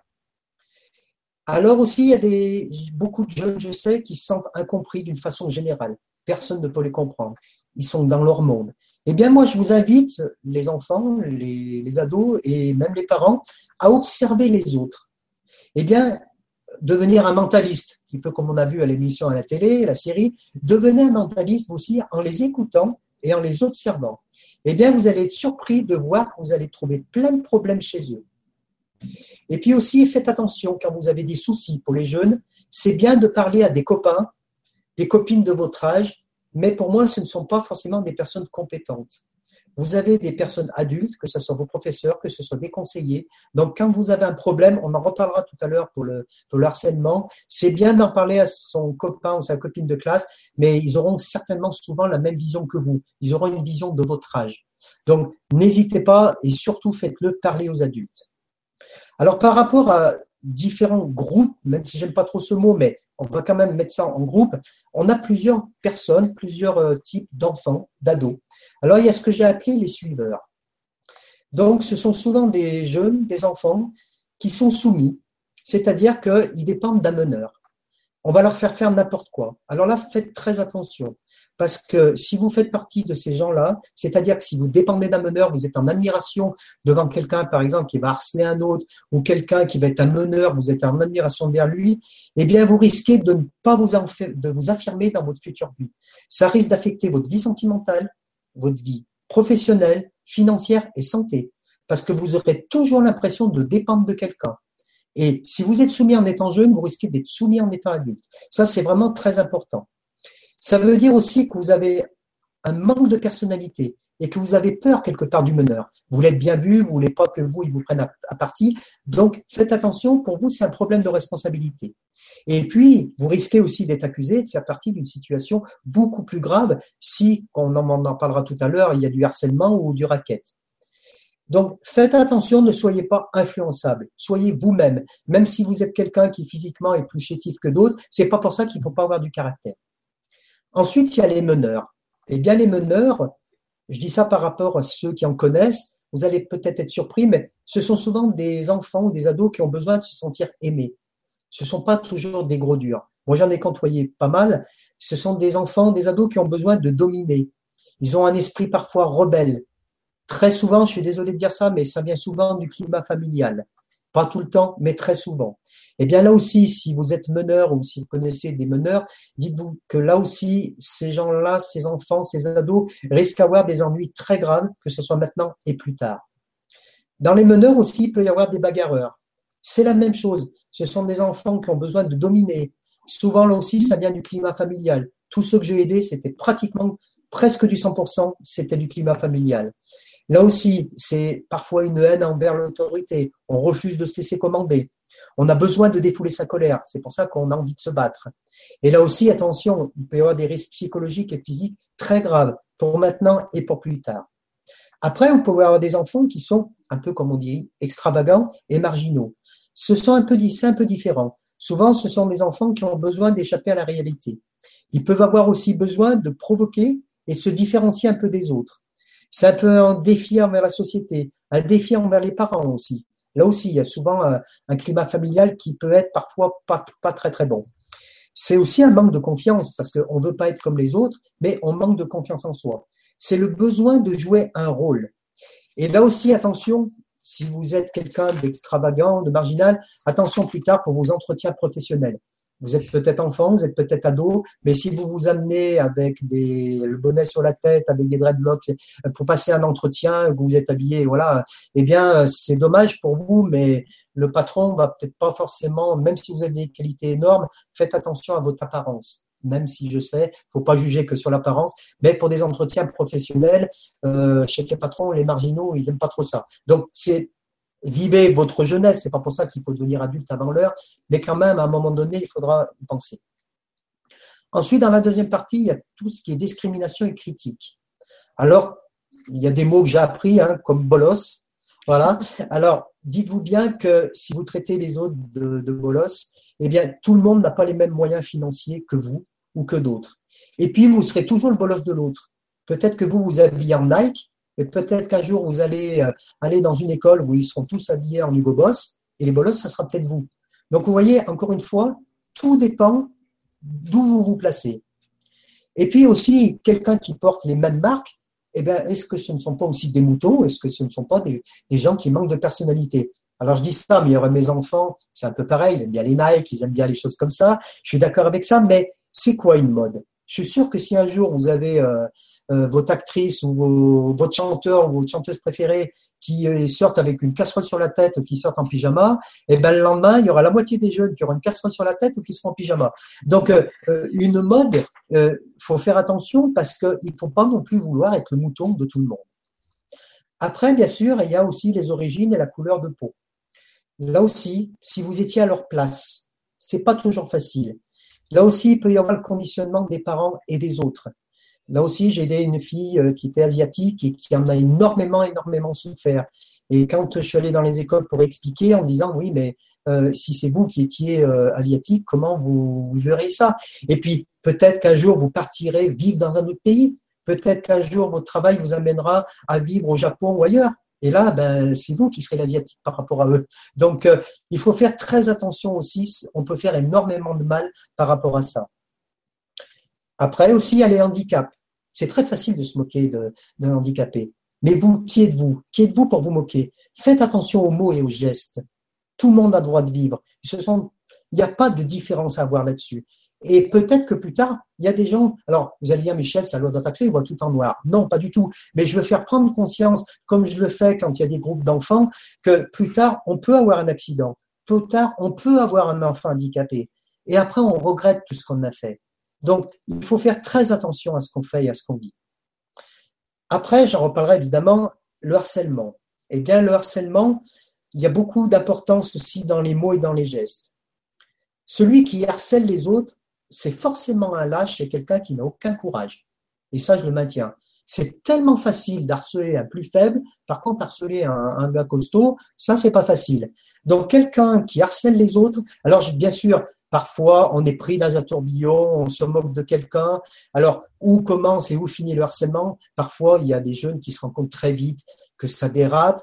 Et c'est pour ça que j'y reviendrai tout à l'heure. Il faut faire très attention. C'est là où les parents doivent intervenir le plus rapidement possible. Parfois, c'est pas vraiment méchant, mais on est entraîné par les autres. Mais vraiment, le harcèlement, c'est quelque chose qui peut être terrible.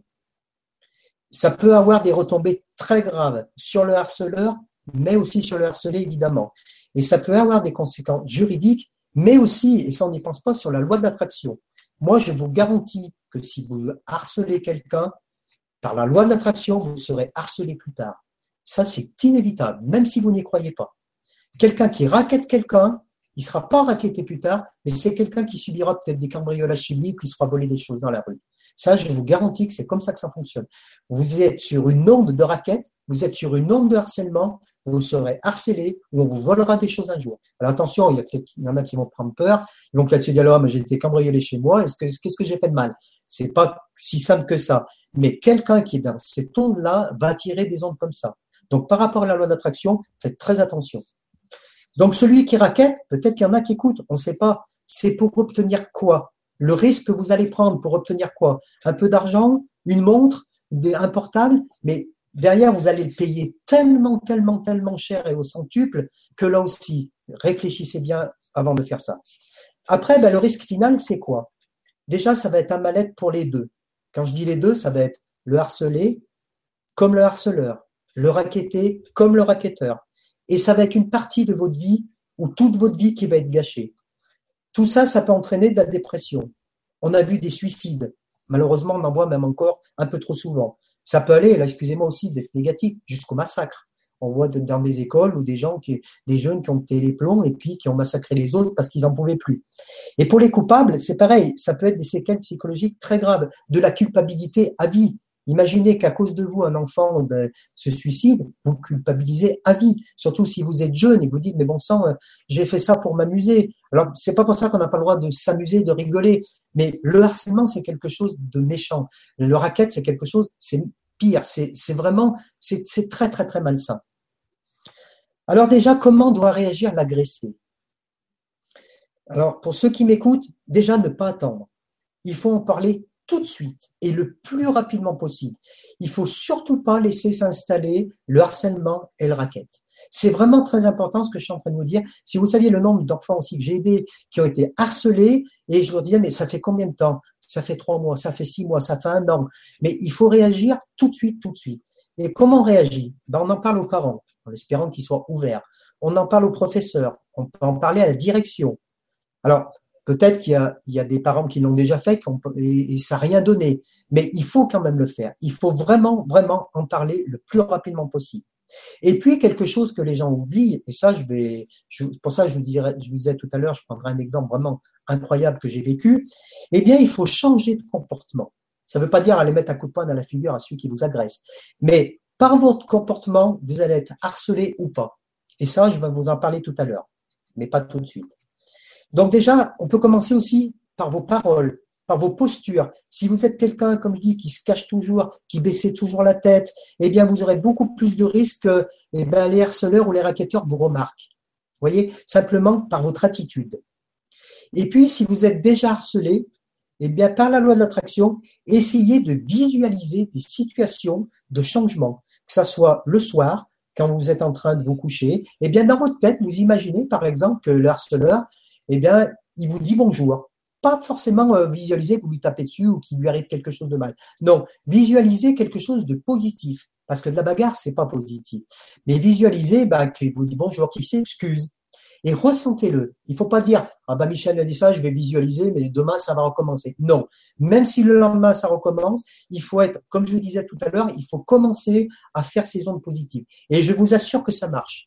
Il y a des enfants qui ne subissent plus de harcèlement parce qu'ils ont changé leur comportement. Encore une fois, il y en a ça s'est fait très vite, il y en a ça a duré, mais il faut avoir ce déclic-là. Pour les coupables, maintenant, j'appelle les coupables, c'est les harceleurs et puis les raquetteurs, eh bien, dites-vous que peut-être ça sera vous un jour. Et peut-être qu'un jour, c'est vous qui aurez un enfant timide, suiveur, meneur, bagarreur, harcelé ou harceleur, euh, raquetté ou raquetteur, handicapé. Donc, là aussi, dites-vous que personne n'est à l'abri de vivre ce que vous faites subir aux autres.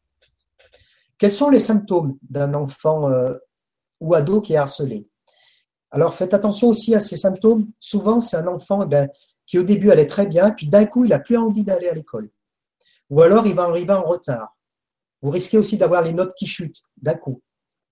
Il veut rester à la maison et il refuse de sortir même les week-ends.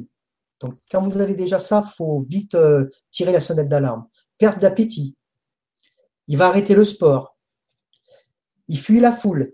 Il peut avoir des migraines, des maux de ventre, de la perte ou de la prise de poids. Tout ça, alors si c'est qu'un truc, c'est parce qu'il a mal au ventre un jour, évidemment, n'en déduisez pas qu'il va être harcelé. Mais si vous voyez plusieurs de ces critères-là, soyez très méfiants. Comme je vous le dis, je vous répète, plus envie d'aller à l'école, les notes qui chutent, qui veut rester à la maison, qui refuse le, des sorties, la foule, la perte d'appétit, tout ça. Si vous avez plusieurs choses comme ça, faites très attention. C'est que là, il y a certainement quelque chose qui se passe à l'école. Après, je ne veux pas faire de mais vous avez, il y a des numéros d'urgence qui existent. Je crois qu'il y a le 119, il doit y avoir le 3020, il doit y avoir aussi le 08 08 807 700 010. Tout ça, c'est sur le harcèlement. Je le dis parce que ça paraît simple, mais il y a beaucoup de gens qui ne connaissent pas. Vous avez aussi le harcèlement sur le net, qui peuvent lutter contre le harcèlement sur les réseaux sociaux. Je vais en parler après des réseaux sociaux, hein, qui est 0800 200 200. Voilà. Mais, comme je vous le disais, attention à la loi d'attraction qui va attirer vraiment ce que l'on a semé. Et là, je vais vous prendre pour moi l'exemple le plus frappant que j'ai connu, ce que je vous disais tout à l'heure. Pourquoi il y a des gens qui sont harcelés et raquettés alors que d'autres ne le sont pas? Eh bien, je vous disais, ça vient tout de comment vous êtes. Et le meilleur exemple que je connaisse, que j'ai vécu, j'avais un, un, collègue de classe, quelqu'un que j'aimais bien, qui avait un bec de lièvre. Et je dis toujours, je reprends, alors Maintenant, il doit avoir mon âge, donc je ne sais pas s'il m'écoute, s'il se reconnaîtra un jour, mais je tiens vraiment à citer cette personne parce que c'était vraiment le plus bel exemple que j'ai trouvé. Donc, lui rends hommage. Donc, cet enfant, à l'époque, on devait avoir, je sais pas, on devait avoir une douzaine d'années, et on s'est suivi comme ça jusqu'au collège, hein, jusqu'à euh, euh, ouais, 16, 17 ans, euh, au lycée aussi après. On, donc, je l'ai suivi pendant pas mal d'années. Donc, il avait un bec de lièvre. Mais il avait un regard, quand il vous regardait, c'est un peu comme si vous disiez, si tu dis quelque chose, t'en prends une. C'est un petit peu ça son regard. Cet enfant n'a jamais, jamais, jamais été embêté. On ne s'est jamais moqué de lui. Et non seulement ça, mais les autres aimaient être avec lui.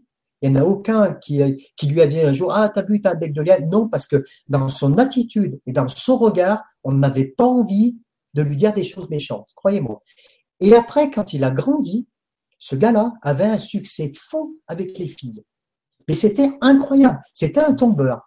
Alors que très franchement, c'est pas méchant ce que je dis, mais physiquement, il n'avait rien d'attirant. Et pourquoi je vous dis ça? C'est par rapport à tout ce que je vous ai dit avant.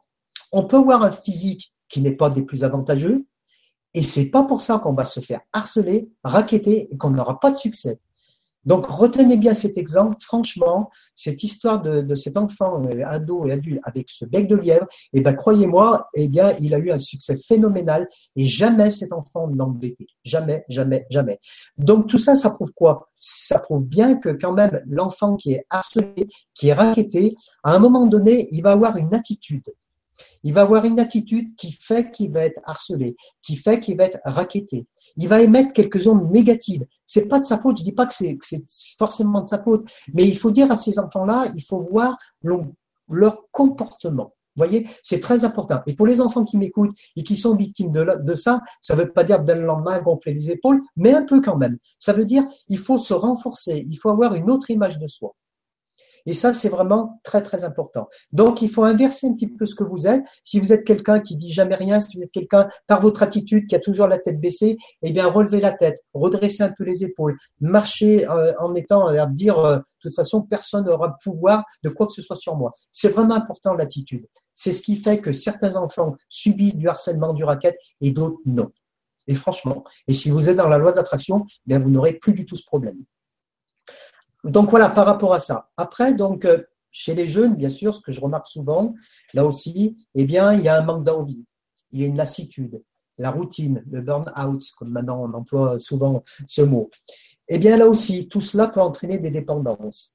J'ai des pas mal de jeunes victimes d'alcool, de drogue, et là aussi, je le dis à tous les jeunes, je sais que beaucoup ne m'écouteront pas, qui vont me dire, bon, le papy, là, faut qu'il se taise un peu. Mais même si ça vous apporte un sentiment de bien-être, ça va entraîner quoi? La perte de la réalité, la dégradation physique, j'ai rencontré un jeune qui était complètement, mais si vous aviez vu dans quel état il était, on lui aurait donné 70 ans alors qu'il en avait 25. C'était un déchet. Et c'est triste de dire ça, mais le pauvre n'avait plus rien, plus aucune force. Il se traînait lamentablement. Et franchement, ça m'a vraiment fait de la peine. J'ai eu beaucoup, beaucoup de mal à l'aider quand même. C'était pas simple. Donc, ça va vous amener de la déchéance. Vous risquez des accidents, la solitude, la risque d'être abusé psychologiquement et physiquement. Il y a des filles qui ont été abusées à cause de ça. Et des garçons aussi. Moi, je connais des enfants à qui on a volé, ou des, ados, hein, à qui on a volé leurs économies, à qui on a volé leur porte-monnaie, leur monde, tout ça parce qu'ils étaient dépendants, ils étaient sous l'alcool, ils étaient sous la drogue. Et puis aussi, comme je vous disais tout à l'heure, des futurs problèmes, par exemple pour une embauche, et puis pour euh, pour, pour, votre vie sentimentale, euh, après, à un moment donné, je doute que si vous êtes euh, alcoolique, si vous êtes euh, drogué, eh bien, vous n'allez pas attirer toujours les bonnes personnes qui vont faire de vous une vie heureuse. Donc le tabac, bien sûr, eh bien oui, je sais qu'énormément de jeunes fument. Je sais que j'aurais beau leur dire que ça entraîne de l'asthme, la toux, un manque de souffle, le teint jaune, les dents jaunes, une mauvaise haleine. vous savez pourquoi je dis ça? Parce que moi, je me souviens, j'ai mon père qui est décédé à cause du tabac. Alors, je dis pas ça pour qu'on pleure tous dans les mêmes mouchoirs, mais vous l'auriez vu, vous auriez dit, ah ben, il a une bonne santé, ton père. Seulement, ce que les gens ne voyaient pas, et là, j'attire votre attention pour les jeunes, c'est que mon père, il passait à peu près trois quarts d'heure tous les matins à vomir des glaires, c'est-à-dire à cause du tabac. Bon, il fumait deux paquets et demi par jour. Alors, ne croyez pas que si vous fumez qu'un paquet, vous êtes sauvé, mais vous voyez pas, en fait, tout ce que ça fait pour dégrader sa santé. Et malheureusement, il est mort de ça. Donc, même si en apparence, vous avez l'impression que ça ne vous affecte pas, croyez-moi, euh, vous risquez de, de passer des années quand même qui ne seront pas faciles à cause du tabac et de l'alcool. Après, bien sûr, on ne peut pas empêcher pour autre chose, il y a le portable, les jeux vidéo, l'ordinateur, Bien sûr, on ne va pas empêcher les jeunes d'en faire. Le portable, il y a beaucoup d'accros. Qui n'a pas vu dans les trains ben Maintenant, les jeunes, ils ne parlent même plus entre eux. Hein, ils se communiquent par SMS. Euh, c'est un peu dommage, c'est vrai, mais je crois qu'on ne pourra pas aller euh, contre le progrès et contre ça. Mais quand même, faites attention parce que par rapport à nous, quelque part, les anciens, eh bien, il n'y a plus de contact. Il n'y a plus de chaleur humaine, ou nettement moins. On devient dépendant. On peut rajouter aussi à ça les problèmes de vue. Mais pour les parents, faites attention, c'est pour ça que je parle de ça, pour voir si ça ne pallie pas à d'autres malaises. Parce que souvent, on laisse les enfants dans leur coin. Pendant quatre heures, ils vont faire du portable. Pendant quatre heures, ils vont faire des jeux vidéo. Et puis après, on se plaint. On dit, ouais, mais mon enfant, j'ai pas vu qu'il avait tel problème. Il avait l'air bien. Il faisait ses jeux vidéo tranquille dans sa chambre. Faites attention. C'est pas pour qu'un enfant fait des jeux vidéo qu'il a un malaise. Mais faites attention. Si votre enfant s'isole de plus en plus, eh bien, il va avoir de moins en moins de dialogue avec lui. Alors les jeux, le portable, tout ça c'est bien, évidemment, faut pas interdire, mais faites attention quand même que ça ne cache pas quelque chose derrière. Les réseaux sociaux aussi, c'est pareil. Quand je vois des jeunes, ce qu'ils mettent sur les réseaux sociaux, euh, franchement, ça me fait peur. Là aussi, ça déconnecte de la réalité. Et là, je m'adresse aux jeunes, ne montrez pas tout. Je ne sais pas si tout le monde sait ce qu'il y a eu il y a quelques années au début de Facebook. Maintenant, ils ont bien corrigé. C'est une histoire célèbre, hein, donc je me permets de la raconter. Ça peut faire peur aux jeunes et justement, c'est le but. Il y a un jeune justement qui avait 15 ans à l'époque, qui s'inscrit donc euh, sur Facebook, c'était le premier temps de Facebook, et qui a, il y a une personne, une fille, donc, qui lui a demandé d'être ami euh, avec lui. Donc, il a accepté, il s'est mis à vie avec elle, et puis ils ont bien sympathisé. Au début, c'était c'était soft, hein. il n'y avait rien de il y avait rien de, de, pervers ni quoi que ce soit. Et puis un jour, la fille, elle lui a envoyé des photos d'elle en maillot de bain. Et puis elle lui a demandé si lui, il voulait pas faire pareil. Donc évidemment, euh, vu qu'elle a envoyé des photos d'elle en maillot de bain, et bien lui, il a fait pareil, il a eu confiance. Puis un jour, il lui a demandé s'il pouvait pas se déshabiller. Et le jeune l'a fait. Il lui a envoyé une photo de lui nu. Et elle, elle lui a dit, si tu me donnes pas 10 000 euros, c'était 10 000 euros, euh, oui, c'était en euros déjà. Et elle lui a dit si tu me donnes pas 10 000 euros, je communique à, tout Facebook euh, les photos de toi nu. Et le jeune s'est suicidé. Donc c'est une histoire qui est célèbre. Moi, quand j'ai fait la formation sur les réseaux sociaux, c'est la première histoire qu'on m'a dit. On m'a dit faites attention par rapport aux jeunes sur les réseaux sociaux, ça peut être très dangereux. Donc on le sait, mais c'est bien de le rappeler. Ne dites pas n'importe quoi. C'est bien de dire vous êtes parti en vacances, mais ne montrez pas tout. C'est vraiment très très important. Il y a des risques très graves pour la santé pour le travail et pour votre vie privée. Dites-vous bien qu'aussi, si vous êtes un jeune qui recherche du travail, si vous êtes allé toute votre vie sur des réseaux sociaux, eh bien, les patrons peuvent s'en servir et ils s'en servent. Donc, la finalité, c'est quoi? Parfois, pour faire comme les autres, eh bien, on va fumer, on va boire, on va se donner de l'importance, on va faire l'adulte. Mais là aussi, dites-vous bien, ça peut être un manque de personnalité. Moi, j'ai vu des enfants qui disaient à d'autres, oula, mais si tu fumes pas, t'es pas un homme. Oulala, mais tu t'es jamais saoulé dans ta vie. Ben oui, mais eh ben, c'est bien de ne pas se saouler. C'est bien de ne pas rouler sous la table dès qu'on fait une sortie. Ça, c'est de la personnalité. Ça veut dire que malgré tout ce qui se passe, eh bien, le jeune, il arrive à rester, lui, droit. Et ça, moi, j'encourage les jeunes. Alors attention, je ne veux pas faire l'ancien en disant il faut plus boire une goutte d'alcool. C'est pas ce que je veux dire du tout. Mais il n'y a rien de mieux à fumer trois paquets de cigarettes, à boire deux litres de vodka. Moi, j'admire d'autant plus. Et croyez-moi, les femmes et les hommes plus tard euh, aimeront beaucoup plus une personne qui sait se contenir, qui sait, qui a de la volonté, plutôt que quelqu'un qui se laisse aller à tout bas. Donc, dites-vous bien quels seront les vrais gagnants et les plus forts dans l'histoire. Ensuite, donc, par rapport à l'école, parce que là aussi, il faut en parler. Et là, je risque non pas de choquer des parents, pas du tout, mais je pense que ce que je vais vous dire, ça peut beaucoup vous aider. Donc, pour les enfants et les ados, à quoi ça sert l'école? C'est sûr qu'on peut avoir une meilleure connaissance générale. On peut avoir aussi un transmis à la descendance. On va transmettre des choses à ses enfants et petits-enfants. Moi, je me suis rendu compte, très franchement, que ce qui me manque le plus, c'est de parler anglais. Parce que moi, j'adore voyager. Et heureusement qu'il y a ma femme, elle passe devant pour traduire, parce que moi, ça me manque énormément de, ben, je vous dis, hein, j'ai pas honte de le dire, je suis pas allé à l'école euh, comme j'aurais dû assez longtemps, et maintenant, je vois quand je voyage, c'est une grosse, grosse, grosse lacune. Donc, pour ceux qui aiment voyager, eh bien, l'école, c'est bien aussi pour ça, parce qu'on apprend quand même pas mal de choses, notamment au niveau des langues étrangères. Ça va vous permettre aussi quoi, l'école D'avoir un travail plus tard qui vous plaît. Sinon, il va falloir tirer un trait dessus. Si vous voulez faire, comme j'entends, vétérinaire, médecin, avocat, ce que vous voulez, eh bien, si vous n'allez pas à l'école, vous pouvez tirer déjà un trait dessus. Avoir un meilleur salaire. Moi, j'ai un nombre incalculable d'exemples où il y a des petits jeunes qui rentrent dans une société et qui gagnent d'entrée le salaire qu'ont des anciens qui n'ont pas de diplôme. Donc ça, vous ne pourrez pas y échapper.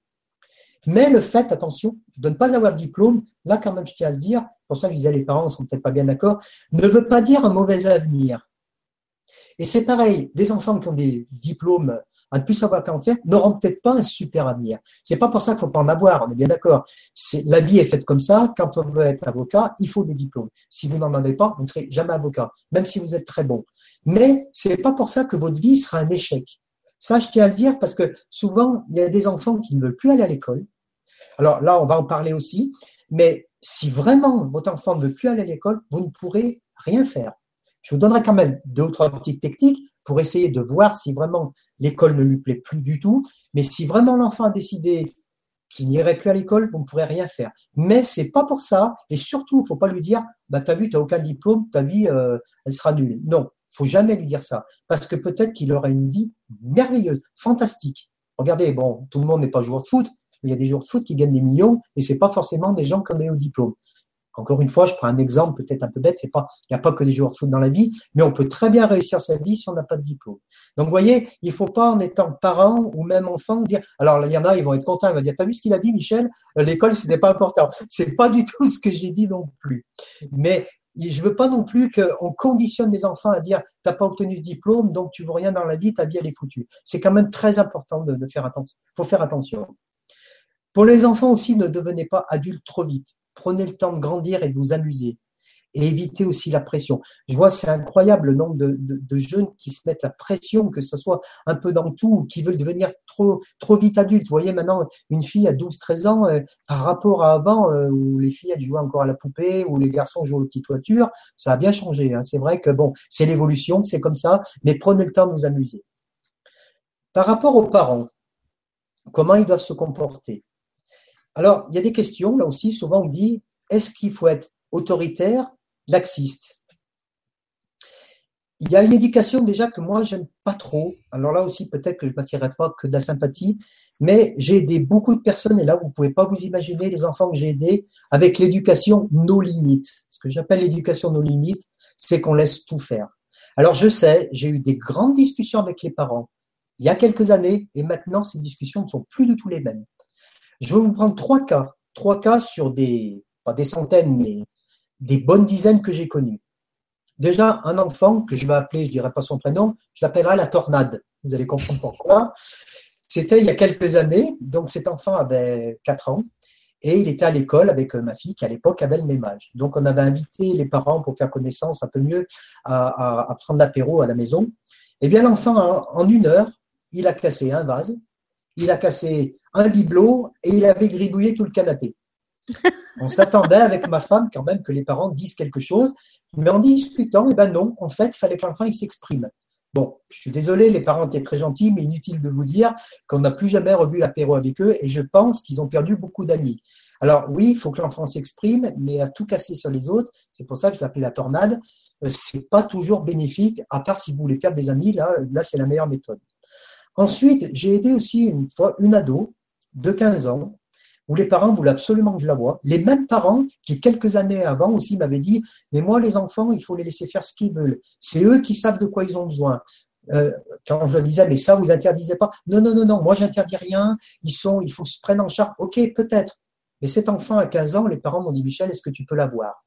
Je vais vous dire textuellement ce qu'elle m'a dit quand je lui ai dit, mais c'est quoi ta vie? Elle était complètement déprimée.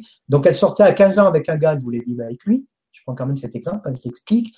Et quand je lui ai dit, mais, mais tes parents, tu dialogues pas Elle m'a dit, mon père, il est débile et ma mère, elle est complètement soumise.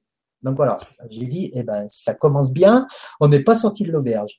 Donc, je, alors je me demandais quand même de développer. Elle me dit, bah, de toute façon, mon père, il me laisse tout faire. Même si c'est des grosses conneries, il est débile, il me laisse tout faire. Donc, voyez l'image qu'elle avait de son père. Lui qui croyait l'éduquer dans une enfance, euh, voilà nos limites. Et je lui dis, mais et ta mère? Bah, Ma mère, de toute façon, euh, tout ce que dit mon père, bah, ma mère, elle dit pareil. Voilà. Et ben cet enfant, en fait, franchement, je dis pas que je, je garde pas des contacts avec tout le monde, mais simplement le fait d'avoir discuté avec elle, d'avoir compris, d'avoir recadré un petit peu les choses, déjà, ça lui a fait du bien. Et elle m'a dit, ben, on m'a jamais parlé comme ça. Je lui dit, attends, moi, je suis pas tes parents, mais je comprends pas, t'es quand même, en plus, t'es une fille qui était adorable. Vous l'auriez vu, vous auriez dit, oulala, mais c'est un poison. Mais non, c'était une fille qui était adorable. Elle voulait juste qu'on lui mette des limites. Mm, tout à fait, oui. C'est, tous, les, tous les pédagogues et tous les éducateurs euh, s'accordent là-dessus. Hein, que l'enfant, quel que soit son âge, euh, a besoin qu'on lui pose des limites et qu'à la limite, c'est presque anxiogène pour lui quand il vit des situations euh, où on lui pose pas cette limite et c'est comme ça justement qu'il va y aller crescendo euh, en essayant presque de, de, provoquer la réaction des, des parents ou des professeurs jusqu'à ce qu'à un moment on lui dise stop, stop maintenant, ça suffit. Mm. Là, il y a une autorité, il y a une règle et il a vraiment besoin qu'on qu'on lui rappelle ça. Sinon, il est comme dans un univers, euh, oui, anxiogène ou comme il n'y a pas de règle, en fait, tout et n'importe quoi peut arriver. Donc, c'est un peu l'anarchie. Exactement.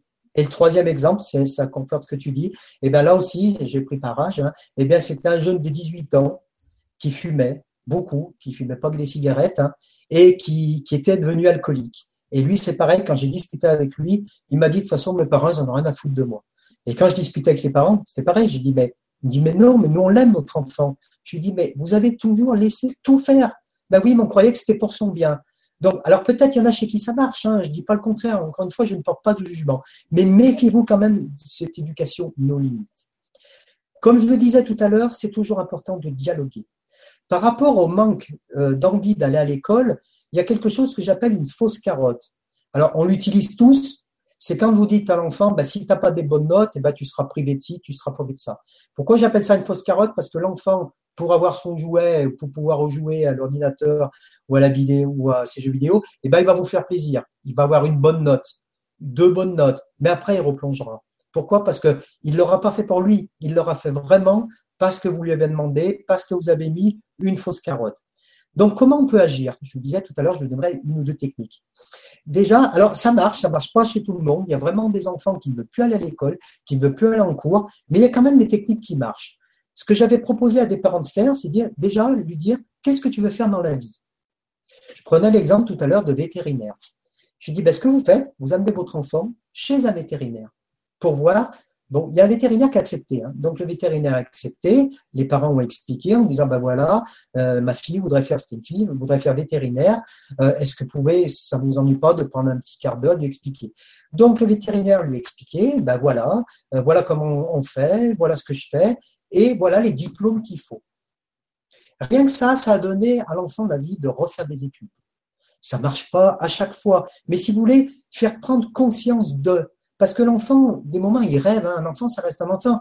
Il se dit oui, mais j'ai des mauvaises notes, c'est pas grave. Mais moi, je veux quand même être vétérinaire. Je veux quand même être, euh, comme je disais tout à l'heure, avocat, médecin. Non. Et rien de mieux que d'aller sur Internet ou d'aller voir des personnes qui sont vraiment, qui exercent ces professions et de leur demander vous voyez, comme ça, les personnes, elles les ont en face d'eux Ah oui, il faut tel diplôme, tel diplôme. Ça peut redonner l'envie de, reprendre des bonnes études. Donc, vous voyez, déjà, ça, ça peut être quelque chose.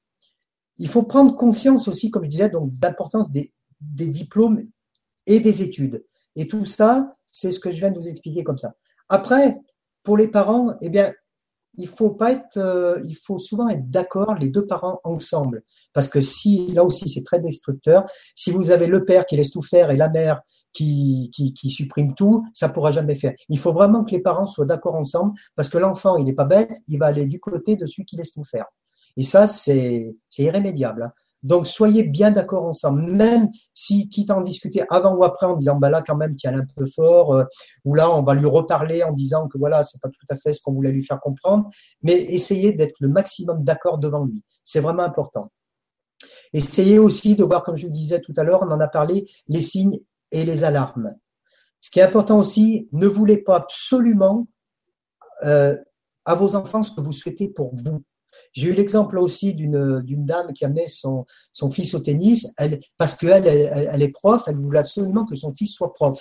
Non, le, gamin n'en avait rien à foutre du tennis. Donc, euh, il ne faut pas forcer les enfants à être comme vous voulez qu'ils soient. Ils auront leur chemin de vie et c'est pas parce que vous êtes, comme je disais tout à l'heure, PDG d'entreprise, que votre enfant n'ira pas travailler comme garde champêtre ou garde forestier. S'il est heureux comme ça, il ne faut pas l'en empêcher. Donc, ce qui est important aussi, c'est que là aussi, j'attire votre attention, euh, c'est bien de, parler de votre passé, des choses graves que vous avez vécues, c'est bien de leur expliquer. Il faut bien, vous savez, on, dit même que parfois pour les femmes qui ont vécu des fausses couches, qu'il faut en parler, qu'il faut en parler à les enfants. Et ça, donc, euh, hein, si tu connais des, des psys, moi on me l'a souvent dit, euh, les enfants, ils doivent savoir beaucoup de choses des parents. Par contre, il ne faut pas non plus le rabâcher. Si vous êtes toujours en train de dire, oh là là, mais si tu savais ce que j'ai vécu, moi j'ai vécu, ça, ça va les saouler. Mais en ayant une discussion adulte et ouverte, en disant, ben, voilà ce que j'ai vécu en étant jeune, voilà les souffrances que j'ai vécues, sans les rabâcher, eh bien l'enfant, ça va lui permettre de comprendre beaucoup de choses. Et puis il sera content aussi que vous lui ayez fait confiance. Donc n'hésitez pas, ne vous dites pas, ah oui, mais si je lui parle de ça, euh, quand même, alors évidemment, s'il a 4 ans, il y a des choses qu'on ne peut pas dire, mais plus l'enfant va grandir, et plus vous pourrez lui parler de votre passé, des souffrances que vous avez vécues. Il ne faut pas toujours cacher des choses. Après, une chose très importante, l'enfant, c'est vraiment le prolongement des parents. Et vous ne pouvez pas vous imaginer à quel point. C'est pour ça que je vous disais tout à l'heure, si vous êtes quelqu'un, souvent on dit, bah alors comment on euh, doit élever ses enfants? Eh bien, je vais vous donner la meilleure technique, c'est d'être positif. Il n'y a pas à savoir si vous, vous avez à être strict ou pas. Si vous êtes positif, Si vous apprenez à l'enfant que ce qu'il arrive dans la vie, on peut tout surmonter, eh bien l'enfant aura une vie heureuse. Et ça, je vous le garantis à 200%. Par contre, si vous voulez montrer que dès qu'il y a une facture à payer, c'est la catastrophe. Dès qu'il y y a dans l'emploi, vous perdez votre boulot, oulala, mais ça y est, on va mourir, eh bien l'enfant, lui, va le prendre pour argent comptant. Pour lui, plus tard, quand il va vivre, quand il va recevoir une facture, il va se dire, oulala, là, ça c'est pas bon, parce que mes parents, euh, je me rappelle, quand ils recevaient une facture, c'était la cata. Vous voyez ce que je veux dire? Donc ça, c'est très important. L'enfant, c'est vraiment votre prolongement à vous. Donc, plus vous serez positif, et plus l'enfant aura envie de vous copier. L'enfant copie, hein. Euh, l'enfant va copier sa mère pour la cuisine ou pour d'autres choses, euh, ou le père. Hein. Euh, l'enfant va être bricoleur comme le père, etc. L'enfant va copier et c'est après, bien sûr, qu'il va prendre son propre envol, qu'il va prendre ses propres choix.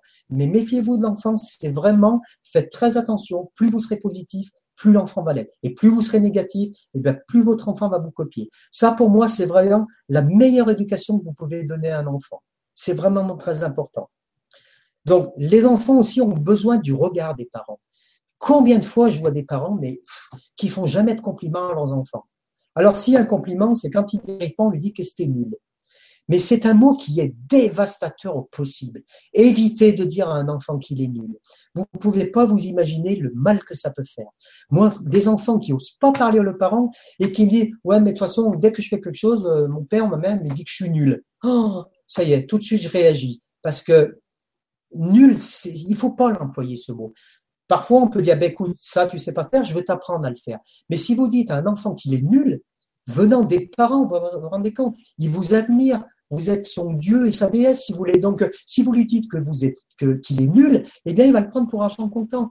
Et il va falloir des années pour qu'il retrouve confiance en lui. Donc, ça, c'est vraiment très, très, très important. Ne lui connaissez pas d'étiquette non plus. Oui. C'est, dire à quelqu'un qu'il est nul, que ce soit de la part d'un parent ou d'un enseignant ou de n'importe quel, euh, quel référent adulte, euh, c'est vraiment comme mettre une cage autour de l'enfant et comme tu dis, après ça va être long à, à scier les barreaux de cette cage.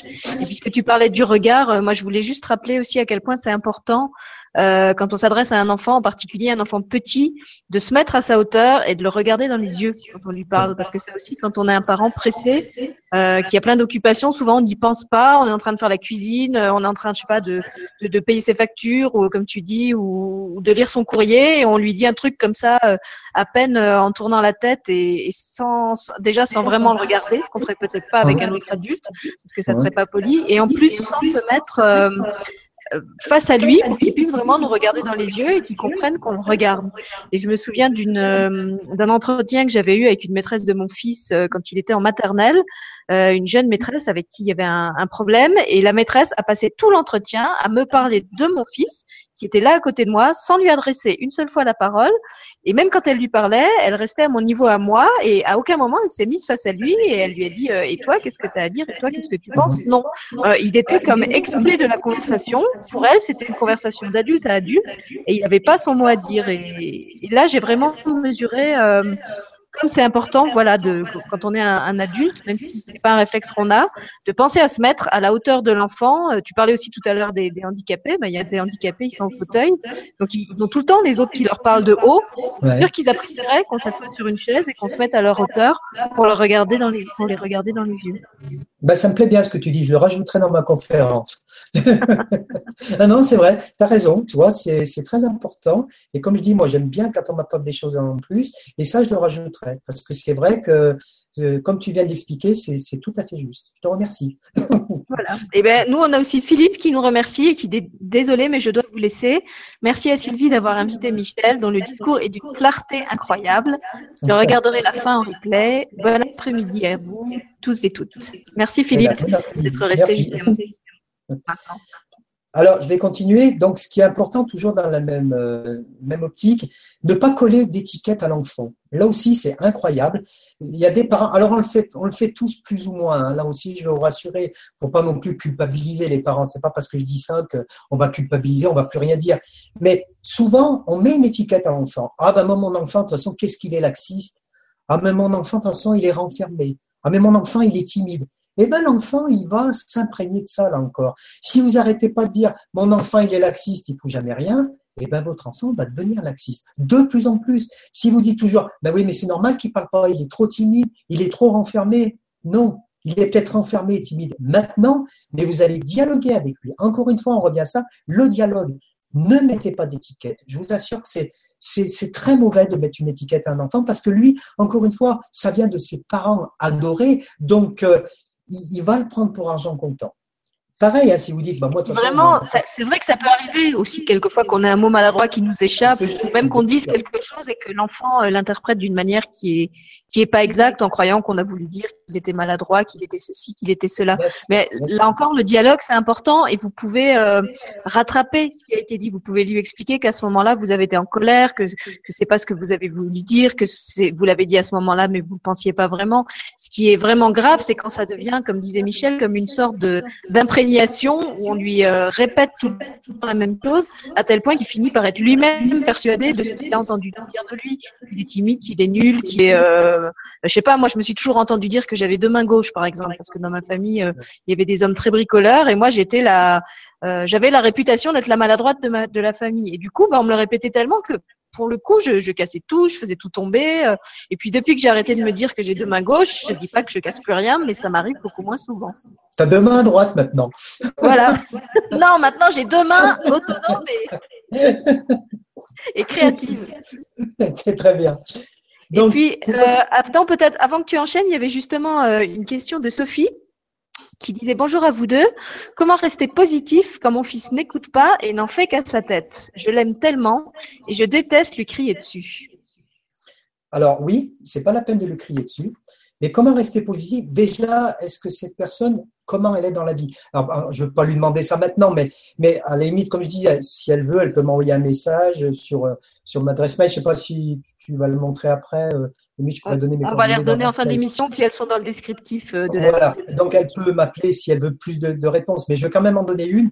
Déjà, il faut savoir, elle, comment elle est. Est-ce que, encore une fois, c'est quelqu'un, comme je disais tout à l'heure, qui, il faut dialoguer. À quel âge est là son enfant? J'ai pas entendu. Elle, elle n'a pas précisé en fait. D'accord. Après, tout dépend de l'âge de l'enfant. Mais ce qui est encore une fois, j'insiste là-dessus, le plus important, c'est le dialogue. Mais pas le dialogue quand il écoute pas, pas le dialogue quand il est énervé. Euh, je pense que pour le dialogue, pour le dialogue aussi, elle a bien fait de poser cette question. On peut utiliser ce qu'on appelle le questionnement. Ça, quand je fais la conférence sur la manipulation, je fais en, ce moment, comme je disais, une conférence sur la manipulation par rapport au, pervers narcissique, je disais de beaucoup étudier, de beaucoup utiliser le questionnement. C'est-à-dire, euh, au lieu de dire à l'enfant, oui, mais tu ne m'écoutes pas, c'est de lui poser des questions, de dire, euh, pourquoi tu ne m'écoutes pas? Qu'est-ce qui se passe? C'est-à-dire, ça oblige l'enfant à répondre et non pas se défendre. C'est énorme comme différence. Quand vous avez un enfant, par exemple, qui a commis une erreur, au lieu de dire oui, mais tu as vu ce que tu as fait, tu ramassé tout, de dire pourquoi tu as fait ça? Alors, je parle pas de casser quelque chose, ça, ça à tout le monde. Mais quand c'est quelque chose d'un peu plus important, ou comme là, l'enfant qui n'écoute jamais, lui dire pourquoi tu n'écoutes pas? Je vous prendrai un, cas tout à l'heure. Hein. Donc, euh, c'est toujours bien d'utiliser le questionnement. Si ça se trouve, l'enfant, il est comme ça, parce qu'il va encore plus qu'on s'occupe de lui moi aussi, j'ai rencontré pas mal de, parents, et là, ben, excusez-moi par rapport à des personnes peut-être qui me connaissent, mais euh, où les parents ne disaient jamais à leurs enfants qu'ils les aimaient. Et alors qu'ils les aiment, ils les adorent, ils ne prennent pas leurs enfants dans leurs bras. J'ai vécu ça, hein, moi aussi, en étant jeune, hein, donc je peux en parler. Mais ça fait mal parce que cet enfant, justement, il va faire n'importe quoi pour attirer l'attention. Donc, si vous aimez vos enfants, dites-leur que vous les aimez. Souvent, c'est un petit peu, vous savez, quand euh, quand je fais des conférences aussi sur la d'attraction et que et qu'il y a des hommes, je leur dis mais pourquoi vous dites jamais à vos femmes que vous les aimez? Ah ben elle le sait bien. Je dis oui, peut-être qu'elle le sait, mais entre le savoir et le dire, c'est complètement différent. Peut-être les enfants, ils savent que vous les aimez, mais ils ont besoin aussi de qu'on leur le dise et qu'on leur le montre. Il faut jamais hésiter à faire des bisous, à les prendre dans vos bras, à leur dire que vous les aimez. C'est très, très, très important.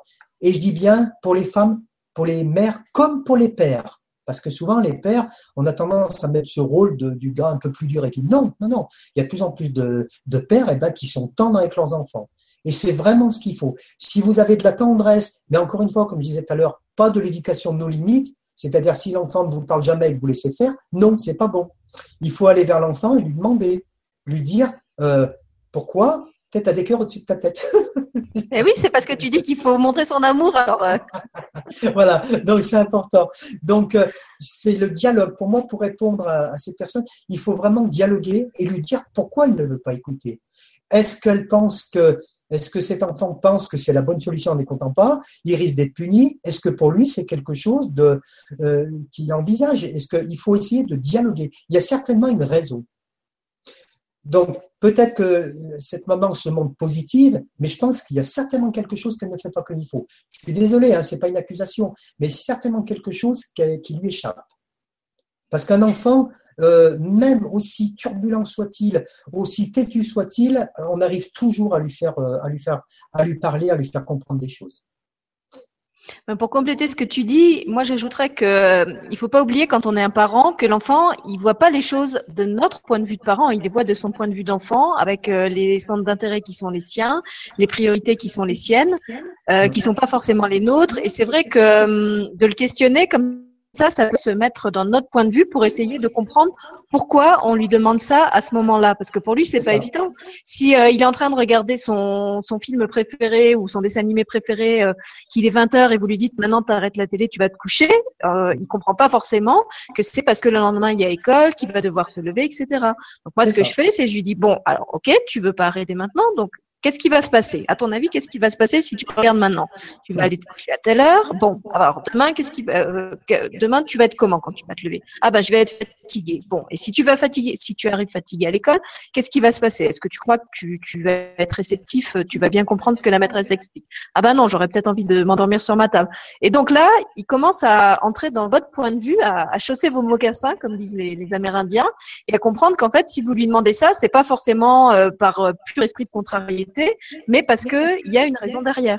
Voilà. Hum. Après, il peut y avoir aussi une façon de euh, de négocier, c'est-à-dire de lui dire euh, bon maintenant ce soir là tout de suite n'est pas possible que tu regardes ton dessin animé. Par contre, si tu veux demain euh, quand tu rentres de l'école ou quand tu auras fini tes devoirs, tu pourras regarder la suite de ton dessin animé. Donc ton envie, elle peut pas être écoutée, elle peut pas être exaucée maintenant. Par contre, je comprends que tu as envie de voir la suite de ce dessin animé et on va essayer de trouver un moment pour que tu puisses le faire.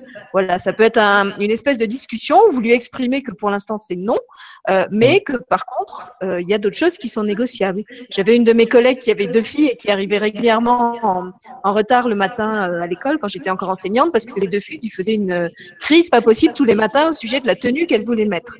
Et des fois, les gamines choisissaient des vêtements qui étaient absolument pas adaptés à la saison, du genre c'était le plein hiver, et elles voulaient mettre la robe avec les petits bateaux euh, qui étaient sans manches et toute décolletée parce que c'était la plus jolie de l'armoire. Et la maman leur expliquait, eh ben non, cette robe-là aujourd'hui c'est pas possible de la mettre parce qu'il fait froid et que tu vas être malade.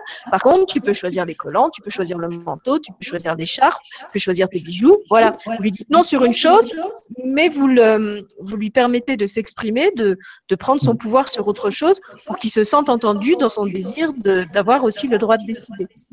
Très bien, c'est tout à fait ça. Là, tu viens de dire, tu viens de résumer un peu tout ce qu'on a dit, c'est-à-dire le questionnement et le dialogue. Pour moi, ça reste vraiment les choses importantes. Le dialogue, le dialogue, le dialogue. C'est bien aussi parfois de prendre l'enfant à part. C'est-à-dire que quand il y a un souci ou quand il y a des choses qu'on veut dire, c'est pas toujours bon qu'il y ait les deux parents. C'est bien aussi que parfois le père prenne l'enfant à part ou la mère prenne l'enfant à part. C'est pas cacher des, choses aux autres, hein, mais c'est bien lui dire. Et puis, ce qui est important aussi à un enfant, c'est de lui dire qu'on a besoin de lui et qu'on est là aussi pour les aider. Parce que, alors là aussi, je vais vous prendre un exemple aussi, euh, j'aime bien prendre des exemples. Quand j'étais mono dans une colonie de, vacances, ça m'avait beaucoup fait rire, il y avait un enfant qui était ben alors vraiment turbulent, qui, qui n'écoutait jamais, c'était vraiment la catastrophe. Et toujours, il, faisait du bruit à table. Et puis, je me suis dit, attends, je vais quand même essayer de coincer un petit peu. Et donc, euh, je bon, Maintenant, il est grand, il ne se souviendra plus, mais il s'appelait Grégory. Je lui dis, écoute, Grégory, je vais te parler à part. Je lui dis, écoute, tu m'as l'air euh, quand même par rapport aux autres un peu plus éveillé. Est-ce que tu accepterais du temps de midi, pendant que moi, par exemple, euh, je, m'occupe des autres enfants, de surveiller ta table? Eh bien, il était super content. Ah oui, oui, j'ai bien. Alors par contre, les autres n'avaient pas intérêt à broncher, hein, parce qu'il avait pris son rôle tellement au sérieux que dès qu'il y en avait qui l'ouvrait, il faisait la police. Mais du coup, je n'ai plus entendu. Et cet enfant, après, il est devenu hyper amical. Je veux dire, quand on faisait des jeux, il venait vers moi, il me disait Michel, euh, comment je peux faire? Est-ce que tu veux que je leur montre des choses? Mais j'en revenais pas. Il s'était transformé. Tout ça parce que je lui avais mis un petit peu d'attention et que je l'avais responsabilisé. Et je lui avais dit, je lui écoute, c'est vrai, t'arrêtes pas, tu es toujours à table. Je lui ai dit, moi, j'ai besoin de toi pour surveiller les tables quand je suis pas là. Est-ce que tu es d'accord pour le faire? Alors, je dis pas que ça aurait marché avec tout le monde, mais cet enfant, bon, il avait 8 ans à l'époque, il avait accepté. Et franchement, c'était vraiment super parce que, comme quoi, des moments, il faut vraiment trois fois rien pour changer un enfant. Lui donner un peu plus de responsabilité, là, je lui demandais pas grand chose, mais lui dire, lui donner de l'importance. Un enfant, comme je disais, par rapport aux adultes, il a besoin qu'on s'occupe de lui. Il a besoin qu'on lui parle. Il a besoin de se sentir important à nos yeux. Donc n'hésitez pas. Ça ne veut pas dire aussi que quoi qu'il fasse, on va dire c'est bien. Si c'est pas bien, c'est pas bien. Mais comme tu disais, Sylvie, on va lui expliquer. On va lui expliquer pourquoi ça peut être préjudiciable pour lui d'abord et pour nous après. Un enfant qui a que des mauvaises notes, eh bien c'est d'abord lui qui va en subir les conséquences. Comme je disais tout à l'heure, il ne pourra pas faire le métier qu'il veut, euh, il, sera à la traîne, il n'aura pas un bon salaire plus tard. Donc ça veut dire quoi? Ben, Si c'est un enfant qui aime les voitures, il n'aura jamais, enfin, je dis pas jamais, mais il bataillera beaucoup plus qu'un autre pour avoir la voiture de ses rêves, etc sauf s'il fait la loi d'attraction. bon, ça c'est autre chose. Mais ça veut dire que quand même, il, sera, il va beaucoup plus quand même euh, batailler par rapport à ceux qui font des études, qui veulent un métier, qui nécessitent des diplômes. Donc ça, c'est important de bien expliquer les choses aux enfants. Et ça revient à ce que je disais, il ne faut pas les accabler tout le temps, bien sûr, mais il ne faut pas non plus être laxiste, mais il faut leur poser des questions, comme tu l'as dit, sur pourquoi et comment. Non, et comme tu le disais, c'est vrai que souvent ceux qui sont les plus remuants et les plus euh, gênants, euh, c'est aussi ceux qui sont le plus en demande d'attention et d'affection, peut-être parce qu'ils l'ont pas chez eux ou pour d'autres raisons. Alors c'est vrai que dans, dans le cadre euh, d'une collectivité, d'une classe ou, de la colonie de vacances, on n'a pas toujours la disponibilité de, de cibler cet enfant-là et de lui donner toute l'attention qu'il voudrait. Et mm. quelquefois, effectivement, de, de lui de, comme tu disais, de prendre juste quelques minutes ou de lui confier une tâche spécifique, ça va permettre de le canaliser et d'éviter qu'il déstabilise tout le groupe euh, parce que justement, il est tellement en demande qu'il n'arrive pas à se contrôler et qu'il gêne tous les autres. Et j'ai vécu un petit peu la même chose que ce que tu racontes euh, dans une classe. Donc moi, j'écris des livres et régulièrement, je vais dans les écoles rencontrer les enfants et, leur raconter les, les histoires que j'écris et, et, discuter avec eux. Et puis une fois, il y en avait un comme ça qui était un petit peu euh, agité dans le groupe, qui arrêtait pas de, de tripoter mon matériel, de le prendre. Donc ça m'agaçait parce que ça me déconcentrait. Puis en plus, j'aime pas qu'on tripote mes affaires sans permission. Donc plutôt justement que de m'énerver et de le stigmatiser devant les autres, je lui dis bah écoute, tu as l'air de vouloir euh, avoir vraiment envie de participer euh, et d'être actif. Alors, euh, ce que tu vas faire, tu vas venir à côté de moi. Tu vois ici, j'ai un xylophone que tu n'arrêtes pas de tripoter. Donc, tu vas m'aider à raconter l'histoire. Quand je te fais signe, eh ben, tu vas taper sur le xylophone. Mais attention, hein, il faut que tu le fasses vraiment seulement quand je fais le signe, parce que sinon, toute mon histoire, elle va être racontée de travers. Et puis, pour les autres, ça va pas être bien. Alors, du coup, il devenait mon assistant. C'était complètement différent. Et, et, là, du coup, il s'était tenu à carreau parce qu'il avait vraiment à cœur de, de, le faire correctement et juste parce que voilà, je lui avais donné cette petite responsabilité. Après, comme tu dis, ça marche pas avec tout le monde. J'aurais pu tomber sur un enfant qui aurait fait n'importe quoi et, et, à qui, au bout d'un moment, j'aurais été obligée de reprendre le xylophone parce que euh, parce que ça serait parti dans tous les sens. Mais des fois, de, de leur faire confiance et, et, de, et, de, les prendre comme ça, euh, en, en leur montrant qu'on croit en eux et qu'on qu'on croit qu'ils sont capables de le faire, ben ça va changer quelque chose dans leur comportement. Surtout qu'en plus, on n'est pas un adulte référent, qu'on est un, un, un, extérieur quelque part avec qui ils n'ont pas déjà un rapport d'opposition et de conflit. Et dans ce mm. cas-là, c'est plus facile aussi de les amener à, à, à, accepter une responsabilité ou un autre rôle parce qu'ils ne sont pas déjà dans un rapport total euh, de, de vouloir montrer qu'ils sont les plus forts. D'accord. C'est tout à fait ça. Alors, moi, j'ai presque terminé juste pour dire que D'habitude, évidemment, je ne peux pas le faire ici, mais quand je fais cette conférence à l'extérieur, j'aime bien faire des mises en situation. Alors, vous pouvez le faire vous aussi. Par exemple, je fais ce qu'on appelle le jeu des compliments pour voir comment réagissent vos enfants. Donc, c'est bien si un jour vous avez un petit groupe, et eh ben vous prenez un garçon une fille, et puis euh, la fille doit faire un compliment au garçon, et le garçon doit faire un compliment à la fille. Et ben, on s'aperçoit que même les plus euh, turbulents entre guillemets, même ceux qui ont du bagou, ben, ils ont parfois du mal, mais ça permet d'observer. Et puis les autres autour vont dire ce qu'ils ont vu, comment ils ont observé les choses. Je le fais aussi, par exemple, aux ados. Euh, ben moi, je joue au patron et puis je reçois un candidat. Et après, je lui expose, je lui dis, ben là, regarde, tu m'as dit ça, ou tu avais les épaules baissées, ou tu avais la tête baissée, euh, tu n'étais pas sur toi, tu bafouillais un peu. Donc, j'essaie de l'orienter J'essaie aussi d'analyser dans les. Donc, vous pouvez le faire, hein, parce qu'on ne va pas pouvoir le faire évidemment, mais le comportement, par exemple, de quelqu'un qui est timide, quelqu'un qui est harcelé. Alors là aussi, j'ai une anecdote qui est très comique. Quand on avait fait ça, que j'explique, il y avait des enfants donc dans une salle et j'ai demandé à une, fille qui fait 1m80 de jouer le rôle de la harcelée. Et il y avait un, le, fils d'une amie qui lui est beaucoup plus petit et qui devait la harceler. Et donc, il lui a dit, euh, je lui dis, bah, vas-y, joue le rôle du harceleur. Et il lui a dit, donne-moi ton sac. Et la fille, elle a regardé les yeux, elle a dit, non. Alors là, il était tout rouge, puis il me dit, euh, Michel, qu'est-ce que je dois dire maintenant? Donc, évidemment, c'était pas un bon harceleur. Mais ce genre de mise en situation, ça permet de voir un petit peu comment se comporte votre enfant. Même si c'est un jeu, eh bien, vous verrez des attitudes. Alors, vous pouvez faire tout un tas de choses. Hein. Vous pouvez faire par rapport au harcèlement, par rapport eh bien, euh, à un compliment, comme je le dis, par rapport aux raquettes. Eh bien, déjà, vous verrez, est-ce que votre enfant, il va prendre la fuite? Est-ce qu'il va baisser la tête? Est-ce qu'il va avoir le regard fermé ou fuyant? Ou alors est-ce qu'il va ignorer et feindre qu'il n'a pas entendu, mais quand même rester calme et sûr de soi, un peu la force tranquille? Comment il aura le regard? Est-ce qu'il aura le regard fixe? Est-ce qu'il va aller au-devant de la personne? Est-ce qu'il va avoir une attitude confiante, rassurante? Est-ce qu'il va avoir une voix ferme qui ne tremble pas? Tous ces petits jeux-là, vous pouvez les faire. Alors, c'est sûr que c'est mieux de, les faire euh, quand il y a plusieurs d'un groupe d'enfants, mais c'est vraiment amusant et ça me permet vraiment de voir. Ah, le jeu des compliments, moi, je trouve ça génial. Hein. J'adore. Et euh, d'ailleurs, je me dis, c'est même quelque chose qu'on pourrait pratiquer en famille aussi, entre, entre frères et sœurs, entre parents et enfants. Euh, finalement, on se fait tellement peu de compliments euh, dans la vie en général. Euh, que ça pourrait très bien être pratiqué là aussi. Ça pourrait être pratiqué dans, dans le cadre, comme tu disais, d'une activité récréative. Ça pourrait être pratiqué à l'école.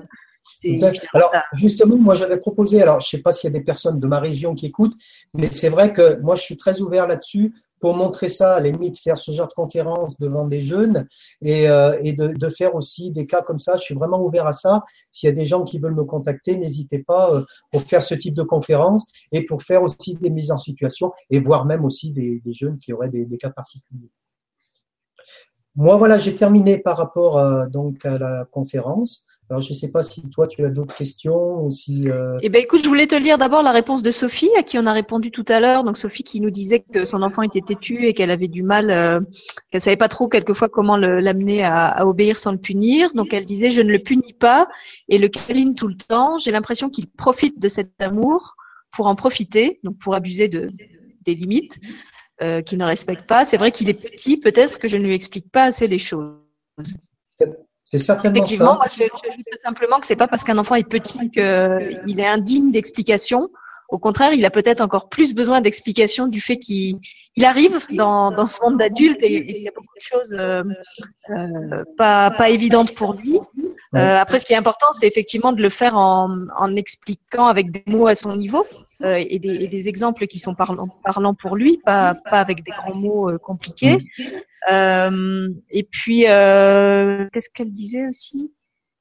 Euh, oui, bah, par rapport au fait de, de, de, poser des limites, je pense que c'est important aussi, même quand les enfants sont petits, de leur poser des limites.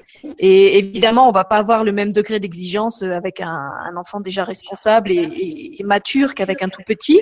Mais je crois que les enfants euh, petits, et en particulier quand ils arrivent au fameux âge du non, là où ils sont en opposition contre tout, euh, mm. c'est vraiment important de leur apprendre qu'effectivement, euh, dans la vie, il y a des limites et on peut pas tout faire. Il y a des choses qui sont dangereuses. Sauter du balcon, c'est dangereux. Traverser euh, la mm. route euh, sans regarder, c'est dangereux. Mettre la main dans le, pain, dans le feu, c'est dangereux.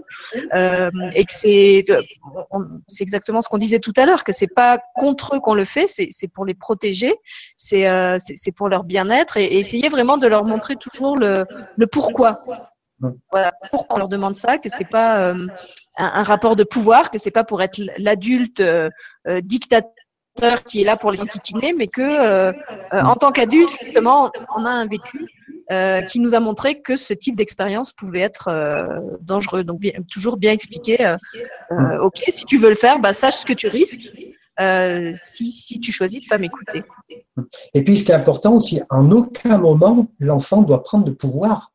L'enfant n'est pas le, père ou la mère, c'est les parents qui commandent quelque part. C'est pas l'enfant qui doit prendre le, pouvoir et l'ascendant sur les parents. Euh, c'est aussi le rôle des parents, non seulement à mettre des limites, mais à dire, savoir dire non, c'est-à-dire euh, non, tu ne me parles pas comme ça. Tu euh, quelque part, hein, bien sûr, dans le dialogue, mais parfois il n'y a pas du dialogue. Parfois aussi il faut être plus ferme. Parfois il faut savoir dire non, non, tu ne me parles pas comme ça. Parce que le dialogue, c'est bien d'expliquer les choses, mais s'il y en a un enfant qui teste tout le temps, qui n'obéit jamais, à un moment donné, c'est non, non, non, tu n'auras pas ça. Parce voilà, nous on lui dit euh, ici les parents c'est nous et quand toi tu seras parent, et eh ben tu prendras tes propres décisions pour toi et pour tes enfants, mais pour l'instant c'est toi l'enfant, c'est nous les parents.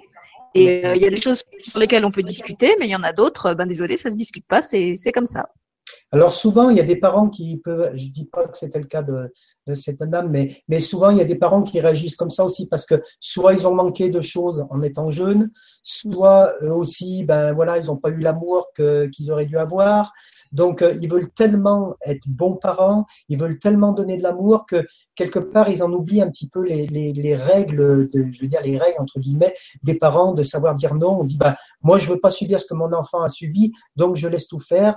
Et, mais c'est pas une bonne solution parce que l'enfant en sera beaucoup plus reconnaissant si plus tard vous avez su dire non à des choses, il fera moins de bêtises parce que si vous le laissez tout faire, si vous le laissez prendre le dessus, eh bien vous allez faire l'inverse de ce que vous pensez bon pour lui. Donc même si vous êtes des, parents qui ont manqué d'amour, qui ont manqué de dialogue, c'est pas pour ça qu'il faut rien donner, mais c'est pas pour ça qu'il faut tout donner. C'est important justement de trouver un juste milieu. Vous savez, il y a plein de parents qui ont manqué euh, euh, de, dialogue, qui ont manqué d'amour, puis encore plus les anciens, parce que c'est vrai que passé un temps, ben, la vie était quand même un peu différente. Maintenant, je pense que les parents s'occupent, euh, notamment les hommes, beaucoup plus qu'avant de, leurs enfants, hein, très, très certainement. Hein. Il suffit d'écouter un petit peu comment parlent les anciens. Avant, ben, souvent, le, père, eh ben, voilà, il allait au boulot et c'était, c'est dommage, hein, mais c'était la mère qui s'occupait un peu plus, qui, qui élevait les enfants. On a tous un peu vécu ça. Maintenant, ça a changé, et heureusement. Mais c'est pas parce que vous avez vécu des choses dans votre enfance de manque de dialogue qu'il faut pas en donner, mais faut pas faire l'inverse non plus. On ne doit pas laisser tout faire. C'est pas l'enfant qui commande. Il faut mettre des limites, mais encore une fois, comme tu disais Sylvie, on est bien d'accord là-dessus. Il faut aussi expliquer le pourquoi elle commande. Et alors là aussi, ben j'ai un exemple. Euh, alors là, c'est pas, c'est moi qui vais qui vais pas me faire des que des amis. Euh, j'en ai déjà parlé dans une autre émission. Moi, j'entendais beaucoup parler de la Suède, du fameux modèle euh, des, des, des, pays nordiques là, avec leur leur éducation très très libre, qui aurait un système éducatif exemplaire avec tant de pourcents de, de réussite, etc. Et donc, je suis allée en vacances une année en Suède, et je suis rentrée de ces vacances en Suède, mais vraiment limite traumatisée de, de ce que j'avais vu. Euh, parce que justement, j'avais ce modèle de, de, de, la Suède, pays des droits de l'enfant, le premier pays à avoir réclamé euh, l'abolition de la fessée, euh, pays à l'écoute de l'enfant. Et alors, effectivement, j'ai vu des enfants très libres. J'ai vu aussi des enfants qui, de mon point de vue, peut-être réac et rétrograde de française, et que j'ai trouvé, mais vraiment d'une impolitesse, d'une incivilité, d'un égoïsme euh, terrible, des enfants qui étaient qui, qui avaient pas de discipline, qui, qui poussaient tout le monde pour être les premiers au toboggan, qui poussaient les personnes âgées en sortant du bus pour courir plus vite vers ce qui les intéressait. Alors là, pour le coup, pour moi, c'était vraiment le pays de l'enfant roi, mais c'était même plus l'enfant roi, c'était l'enfant tyran. Et euh, peu après ce, ce séjour, dont, j'étais rentrée justement un peu traumatisée en me demandant si c'était moi qui avais des, des idées réac ou si c'était vraiment eux euh, qui, qui, qui, dépassaient les bornes. J'ai vu une émission, c'est un reportage sur Arte, je crois, euh, où ils avaient interviewé tout un tas de, de parents suédois qui eux-mêmes racontaient euh, qu'ils étaient complètement dépassés parce qu'en fait la, la, la, politique du pays c'était vraiment de laisser les enfants tout faire et, et au point que dans les écoles on, on dénonçait euh, les, les, les, professeurs ou les parents qui étaient trop trop sévères qui, qui donnaient des punitions euh, et qui disaient mais en fait on sait plus par quel bout prendre nos enfants euh, ils, ils, nous mènent comment dire en français par le bout du nez euh, on n'arrive pas à les faire obéir on n'arrive pas à les faire se coucher on n'arrive pas à les faire descendre de la table on est devenus les esclaves de nos enfants et on voudrait reposer des règles, mais on sait plus comment faire parce que déjà nous, on nous l'a pas appris. Et en plus, quand on essaye de le faire, euh, on, on, a des problèmes avec les services sociaux. Il y avait une, une famille, par exemple. Euh, alors là, pour moi, c'était vraiment le compte de l'aberration. Je crois qu'ils avaient sept enfants ils avaient mis en place à la maison un système de punition euh, quand les règles n'étaient pas n'étaient pas respectées, donc une punition légère, hein, c'était même pas des, des fessées. Euh, et puis par malheur, ça s'était appris dans le sein de l'école, donc ils se sont retrouvés avec les services sociaux à la maison. On leur a retiré la garde des sept enfants et en plus, les enfants ont été placés dans des orphelinats euh, mais séparés. C'est-à-dire que en, France, on dit toujours qu'il faut au maximum conserver la fratrie quand on ou, laisser l'enfant dans son milieu familial autant que possible. Et ben là, alors non seulement ils avaient été arrachés du milieu familial, mais en plus ils avaient été séparés entre frères et sœurs. Donc au, niveau de la, dislocation euh, euh, relationnelle, structurelle de tous les modèles qu'ils pouvaient avoir, je pense qu'on pouvait rien faire de pire. Et, tout ça, pourquoi? Parce qu'ils avaient une famille où on avait essayé de poser des règles et euh, un système. Alors peut-être qu'effectivement il y aurait eu autre chose que les punitions à mettre en place, euh, avec un peu plus de dialogue justement. Mais pour dire euh, justement jusqu'à quel point ce, ce, laxisme il peut aussi devenir une euh, une sorte de modèle aberrant quand quand c'est pas quand la liberté est plus appliquée avec mesure, mais mais juste comme comme comme un laisser faire de tout et n'importe quoi.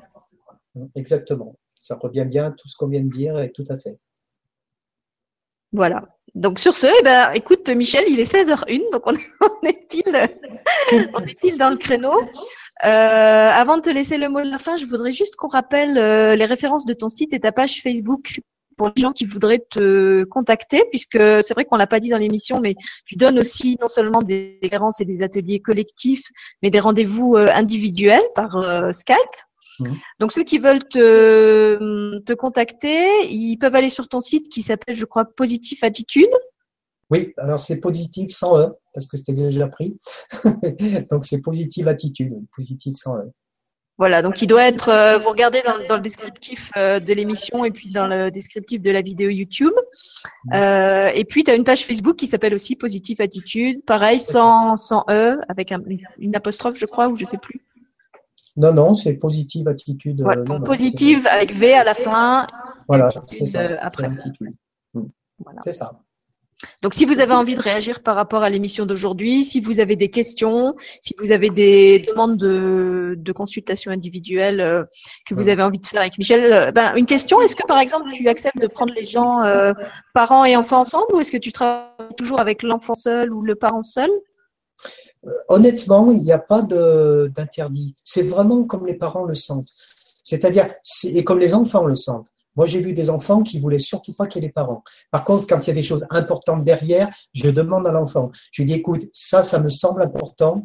Est-ce que tu acceptes que j'en parle à tes parents? Parce qu'il y a quand même des choses graves, des moments, il faut que les parents soient au courant. Mais ça, je préviens l'enfant avant.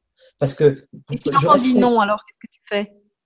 Quand on me dit non, je discute quand même. Si c'est vraiment important, c'est jamais arrivé. Honnêtement, c'est jamais arrivé qu'un enfant me dise ah non non moi je veux surtout pas euh, parce que je lui explique à quel point ça peut être grave. Par exemple, un enfant qui est victime de harcèlement, je suis désolé mais il faut en parler.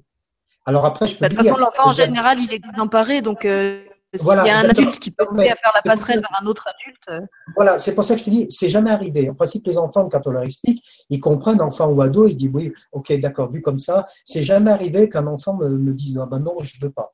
Après, il y a des parents, ben, ça peut être pour le bien des deux, c'est-à-dire il y a des parents qui savent pas vraiment comment s'y prendre, et parfois c'est bien de voir les deux aussi. Après, ça peut être que les parents, parce qu'il y a peut-être des parents qui se disent, bah, finalement, est-ce que moi j'agis bien avec mon enfant? Est-ce que, ou alors mon enfant, euh, euh, je veux d'abord savoir euh, comment il est avant de, poser les bonnes questions. C'est libre, c'est vraiment la personne. C'est ce que je dis moi par rapport à la loi de l'attraction, la pensée positive. Il faut jamais se mettre des contraintes. Il faut vraiment faire comme on le sent. Et je sais que toi, tu travailles aussi beaucoup comme ça, hein, dit sur le ressenti.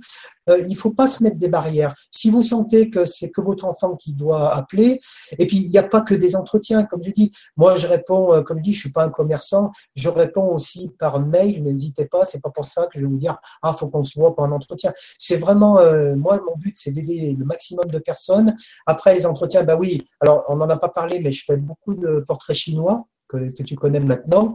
Et c'est vrai que ça va assez loin dans la personnalité de l'adulte comme de l'enfant. On voit beaucoup, beaucoup de choses. Alors ça, par contre, évidemment, c'est en entretien. Mais si vous avez des questions, n'hésitez pas. Euh, il y a, j'ai une boîte mail. Hein, euh, pareil, c'est un info positive-attitude. De toute façon, c'est dans vous pouvez m'appeler, vous pouvez me demander, j'ai un numéro de téléphone également. Donc n'hésitez pas, je, veux pas, euh, je refuse aucune question. À la première conférence, j'ai même eu du mal parce que j'avais dit ça et j'en ai reçu des centaines. Alors, euh, j'ai essayé de répondre, mais ça m'a pris du temps. voilà. Mais non, non, euh, c'est vraiment comme vous le sentez. Non, et pour avoir fait une séance euh, justement avec toi ce matin en individuel, moi je voulais vous dire que Michel, c'est vraiment quelqu'un qui est très intuitif et très affûté dans les, les informations qu'il vous donne. Et à travers ce petit jeu, parce que ça pourrait passer pour un jeu du portrait où il vous pose simplement des questions euh, sur vos préférences. Pour, pour ceux qui connaissent pas le, principe du portrait chinois, c'est un jeu où on vous demande quelle est ta couleur préférée, quel est ton, si t'es un animal, quel animal tu serais, etc. Et à travers vos réponses, euh, Michel va extraire des grandes lignes de votre personnalité, de là où vous en êtes euh, aujourd'hui. Et dans mon cas, ça, ça s'est avéré très juste et je sais que j'étais pas la seule. donc, si vous voulez vous prêter à l'expérience, c'est aussi quelque chose que vous pouvez faire avec lui en, en consultation individuelle. D'accord, ben, je te remercie pour ces ben, précisions. non, c'est sincère. Moi, je, si j'avais pas été convaincu, j'en, j'en aurais pas parlé. Oui, je te connais. voilà, donc on, vous remercie tous euh, d'avoir été avec nous aujourd'hui euh, en direct ou en replay. Euh, je n'annonce pas le prochain direct parce que pour l'instant, je ne sais pas à quelle heure ni quel jour encore il, va se faire. par contre, je peux vous dire qu'il y a déjà de nouveaux cornets surprises et de nouvelles histoires enregistrées qui sont en préparation et qui vont apparaître bientôt sur la chaîne. Donc, si vous voulez rien rater, vous pouvez vous, vous abonner à LLUI TV puis vous recevrez toutes les toutes les annonces par mail. Et puis, euh, Michel, je vais te laisser euh, le mot de la fin, puisque c'est toi le l'invité. Et moi, je terminerai simplement en disant que j'ai été très heureuse de, partager ce moment avec toi et j'espère qu'on aura l'occasion de, se retrouver. Voilà. Bah oui, bah moi aussi, je remercie bah, toutes les personnes et je te remercie évidemment toi aussi. Et puis moi aussi, j'espère qu'on aura l'occasion d'en faire d'autres. J'en ai plein hein, sous le coude. Alors après, c'est d'autres sujets évidemment. Comme je disais, là, je suis en train de donner une conférence dans ma ville, hein, enfin dans mon dans ma région sur, euh, sur le harcèlement, sur euh, tout ce qui est manipulation. Mais ça, bon, c'est un autre sujet, c'est vrai. Euh, moi, je voudrais vraiment vous remercier. Euh, franchement, j'ai toujours un vraiment un très très agréable plaisir à, à, faire ce genre de conférence parce que, comme on disait, c'est pas prise de tête, c'est pas des mots scientifiques, il faut rester humble, faut rester simple. Et puis, si j'ai un conseil à vous donner, encore une fois, vivez dans la loi d'attraction. C'est vraiment quelque chose que j'insiste beaucoup, mais je veux vraiment partager avec ça. Vous pourrez en être que beaucoup plus heureux et que ça soit pour vous, pour vos enfants de n'importe quel âge, franchement, si vous ne vivez pas comme ça, vous, vous ratez quelque chose, vous passez à, quel, à côté de quelque chose qui est vraiment merveilleux. Donc je vous le dis et bah, soyez heureux. voilà, tout simplement. Merci Michel, ça c'est une belle conclusion. Et puis j'ai envie de, terminer en, en lisant euh, le témoignage de quelqu'un qui était dans le public, c'est Sandrine de Strasbourg. Euh, je suis désolée, hein, j'ai un retour terrible dans mon avait pas, qui dit j'ai pu voir qu'avec mes enfants, le fait d'accueillir les émotions de le dire, par exemple, tu as le droit d'être triste, tu as le droit d'être en colère, tu as le droit de pleurer. L'enfant s'arrête très vite. Donc, essayez de faire ça. Je sais pas si c'est quelque chose qu'elle suggérait à, Sophie par rapport à son fils. En tout cas, c'est vrai que c'est quelque chose que moi je pratique et que j'ai j'ai pu constater aussi que si on permet à une émotion de s'exprimer, euh, en fait, elle va transiter beaucoup plus vite et c'est comme un nuage qui passe, c'est comme un nuage qui passe dans le ciel. Voilà. La clé, la clé, c'est le dialogue. Après la loi d'attraction. Voilà. Clé numéro. C'est pas incompatible. Alors on vous laisse avec ces deux clés. Et on vous souhaite, plus mes petits cœurs, mais je, je, vous les, je vous les mets comme ça. On vous souhaite d'attirer à vous plein d'amour, de joie, de bonne humeur et de tout ce que vous espérez de mieux pour vous. Voilà. À bientôt les gens. Merci. Au revoir.